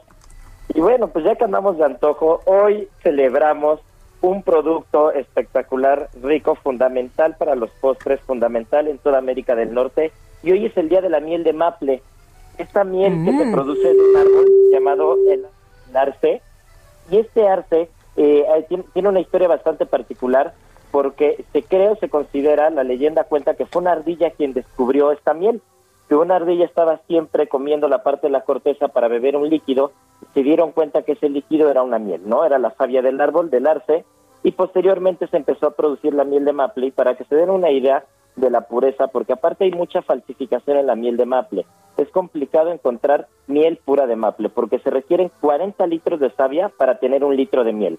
Entonces, realmente es un producto muy importante, un producto muy rico. Y también otra de las historias es que este producto se volvió famoso a causa de las dos guerras mundiales, que la producción de caña de azúcar se detuvo durante un tiempo y en América del Norte empezaron a procesar esta miel para sustituir la miel de caña de azúcar, ¿no? Entonces, esta, esta miel de maple de verdad se ha vuelto un producto importantísimo en los desayunos, unos buenos hot cakes, estos pancakes con miel de maple, la fruta con miel de maple también es una delicia. Y la ciudad que mayor cantidad produce es la ciudad de Quebec, de Canadá. Aunque hay algo llamado el cinturón del maple, y es toda la parte de Nueva York, de Nueva Inglaterra y toda esta parte sureste de Canadá, en donde se produce esta miel. Así que ya saben, pues échense unos buenos hotcakes hoy en la mañana con miel de maple. Y les recuerdo que mañana, como todos los viernes, en todas las ediciones impresas de los viernes sale Gastrolab para que le echen un ojo y si no se den una vuelta a la página gastrolabweb.com y verán recetas, muchas cosas con miel de maple y ya saben que todo lo que hay alrededor de la mesa del buen vino y del buen vivir estamos ahí presentes. Pues muchísimas gracias, como siempre, mi querido Israel. Muchas gracias, que tengan un bonito fin de semana. Gracias, buenos días. Bueno, ¿y qué crees, Lupita? Son pasó? las 9 de la mañana con 53 minutos. Ay, tan rápido. Ya se nos pasó todo el tiempo, ¿cómo ves? Nos dicen que ya hay que despedir, ¿verdad? Pues que la pasen todos muy bien, que disfruten este día. Nos escuchamos mañana a las 7 en punto.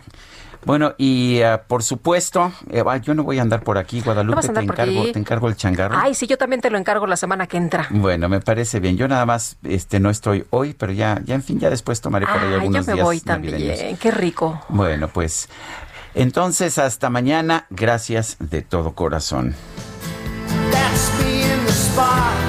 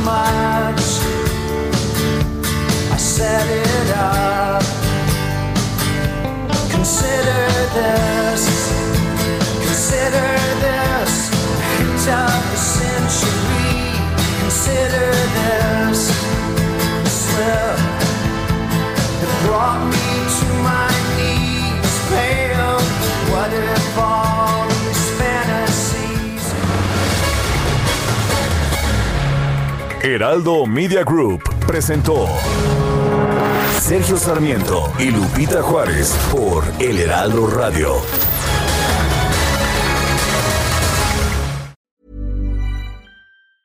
Hi, I'm Daniel, founder of Pretty Litter. Did you know cats tend to hide symptoms of sickness and pain? I learned this the hard way after losing my cat, Gingy. So I created Pretty Litter, a health monitoring litter that helps detect early signs of illness by changing colors, saving you money and potentially your cat's life. Pretty Litter is veterinarian developed, and it's the easiest way to keep tabs on your fur baby's health right at home. Go to prettylitter.com and use code ACAST for 20% off your first order and a free cat toy. Terms and conditions apply. See site for details.